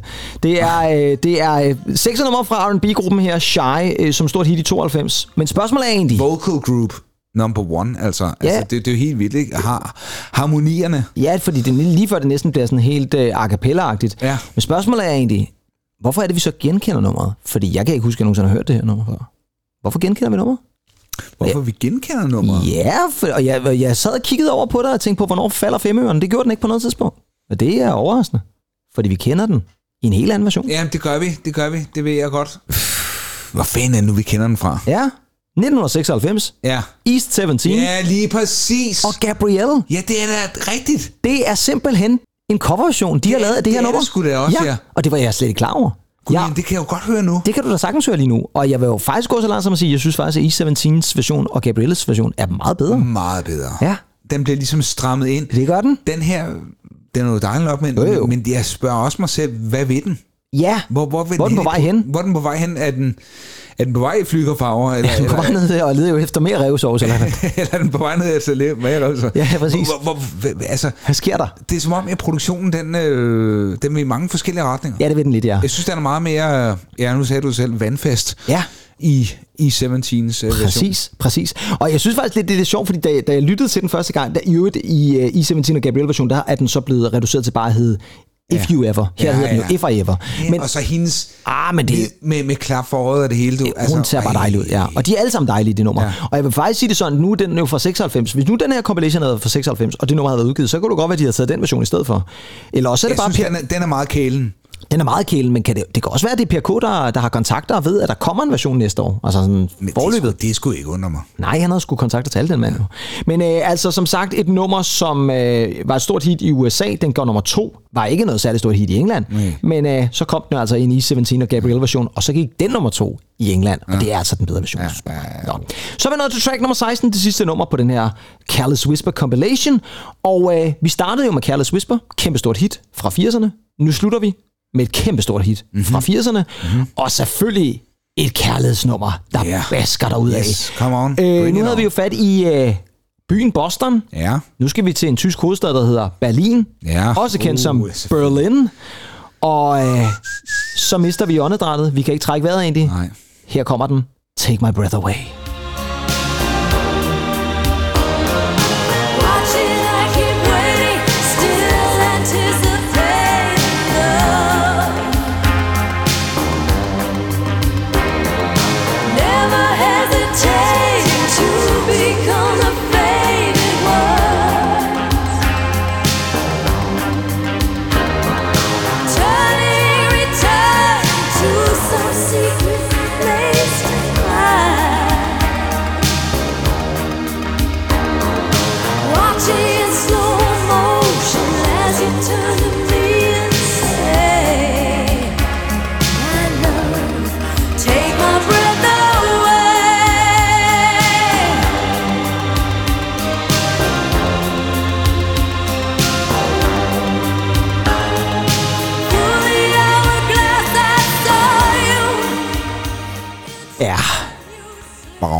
Bau, bau. Ja, vi har snakket om, den lyd der. ja, vi har snakket om, at der er sådan lidt Twin Peaks over det, Ja, men det er jo mange år før Twin Peaks jo. Ja, det må jeg nok sige. Ja.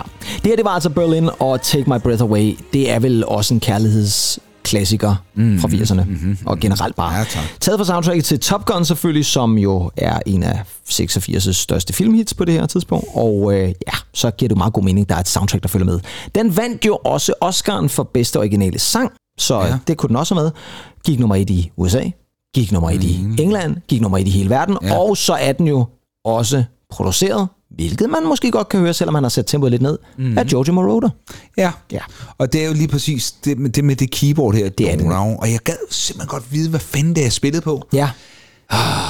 ja. Det, det, det må jeg altså lige undersøge. Ja, for, det kan jeg, for du- jeg kan elske lyden ved, det- ved det her keyboard. Om det gør jeg også. Altså, Det er er virkelig, virkelig en god lyd, og Ja. generelt har Jojo Moroder altid har haft nogle fede lyde på keyboard, sådan et eller andet sted. har altid synes. Meget analogt, men, men også... Ja, øh, men, det er nemlig øh, det er så 80's analog, som det Helt kan vildt, være. helt vildt, ja.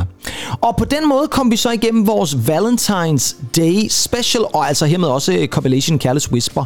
Det skal jo ikke siges, at der i årene efterfølgende kom en Careless Whisper 2, en Careless Whisper 3 og en Careless Whisper 4, så de fortsatte altså den her compilation. Og jeg faktisk sige det sådan, at nu kiggede jeg lidt på især toren. Der er altså rigtig mange gode numre på, hvor jeg tænker, at hvis man skulle have haft den ultimative Careless Whisper compilation, mm. så ville jeg nok have byttet nogle af numrene ud på den her, med nogle af numrene ud fra den også. Men øh, ja, ja, den tid, den glæde. Hvad synes du om den egentlig? Var den kærlighedsagtig nok? Er du i kærlighedshumør nu?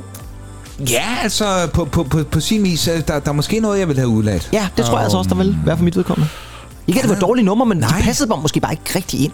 Men altså, ja, altså jeg... Altså uanset hvor meget jeg holder af Scorpions Wind of Change, ah, kærlighedsnummer, det er det sgu ikke rigtigt. Ja, ja, ja, men, men man ser... Men, men man ser måske en Gorbachev øh, for sig, ikke? Altså, Jo, jo, jo. Ja, eller, eller, eller et eller andet, ikke? Øh, Jo, eller, jamen det er igen også det. Jeg ved ikke, hvad det er, Claus Meiner har tænkt, der om han har været på bådtur der på Moskva-floden der, og så med Gorbachev og, og Hammer siddet hånd i hånd.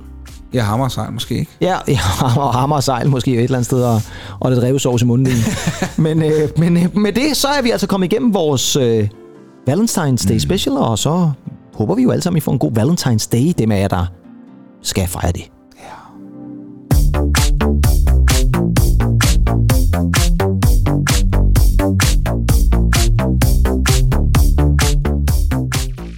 I næste uge til gengæld er vi så tilbage på privat grund, for du ved godt, du er på privat grund egentlig.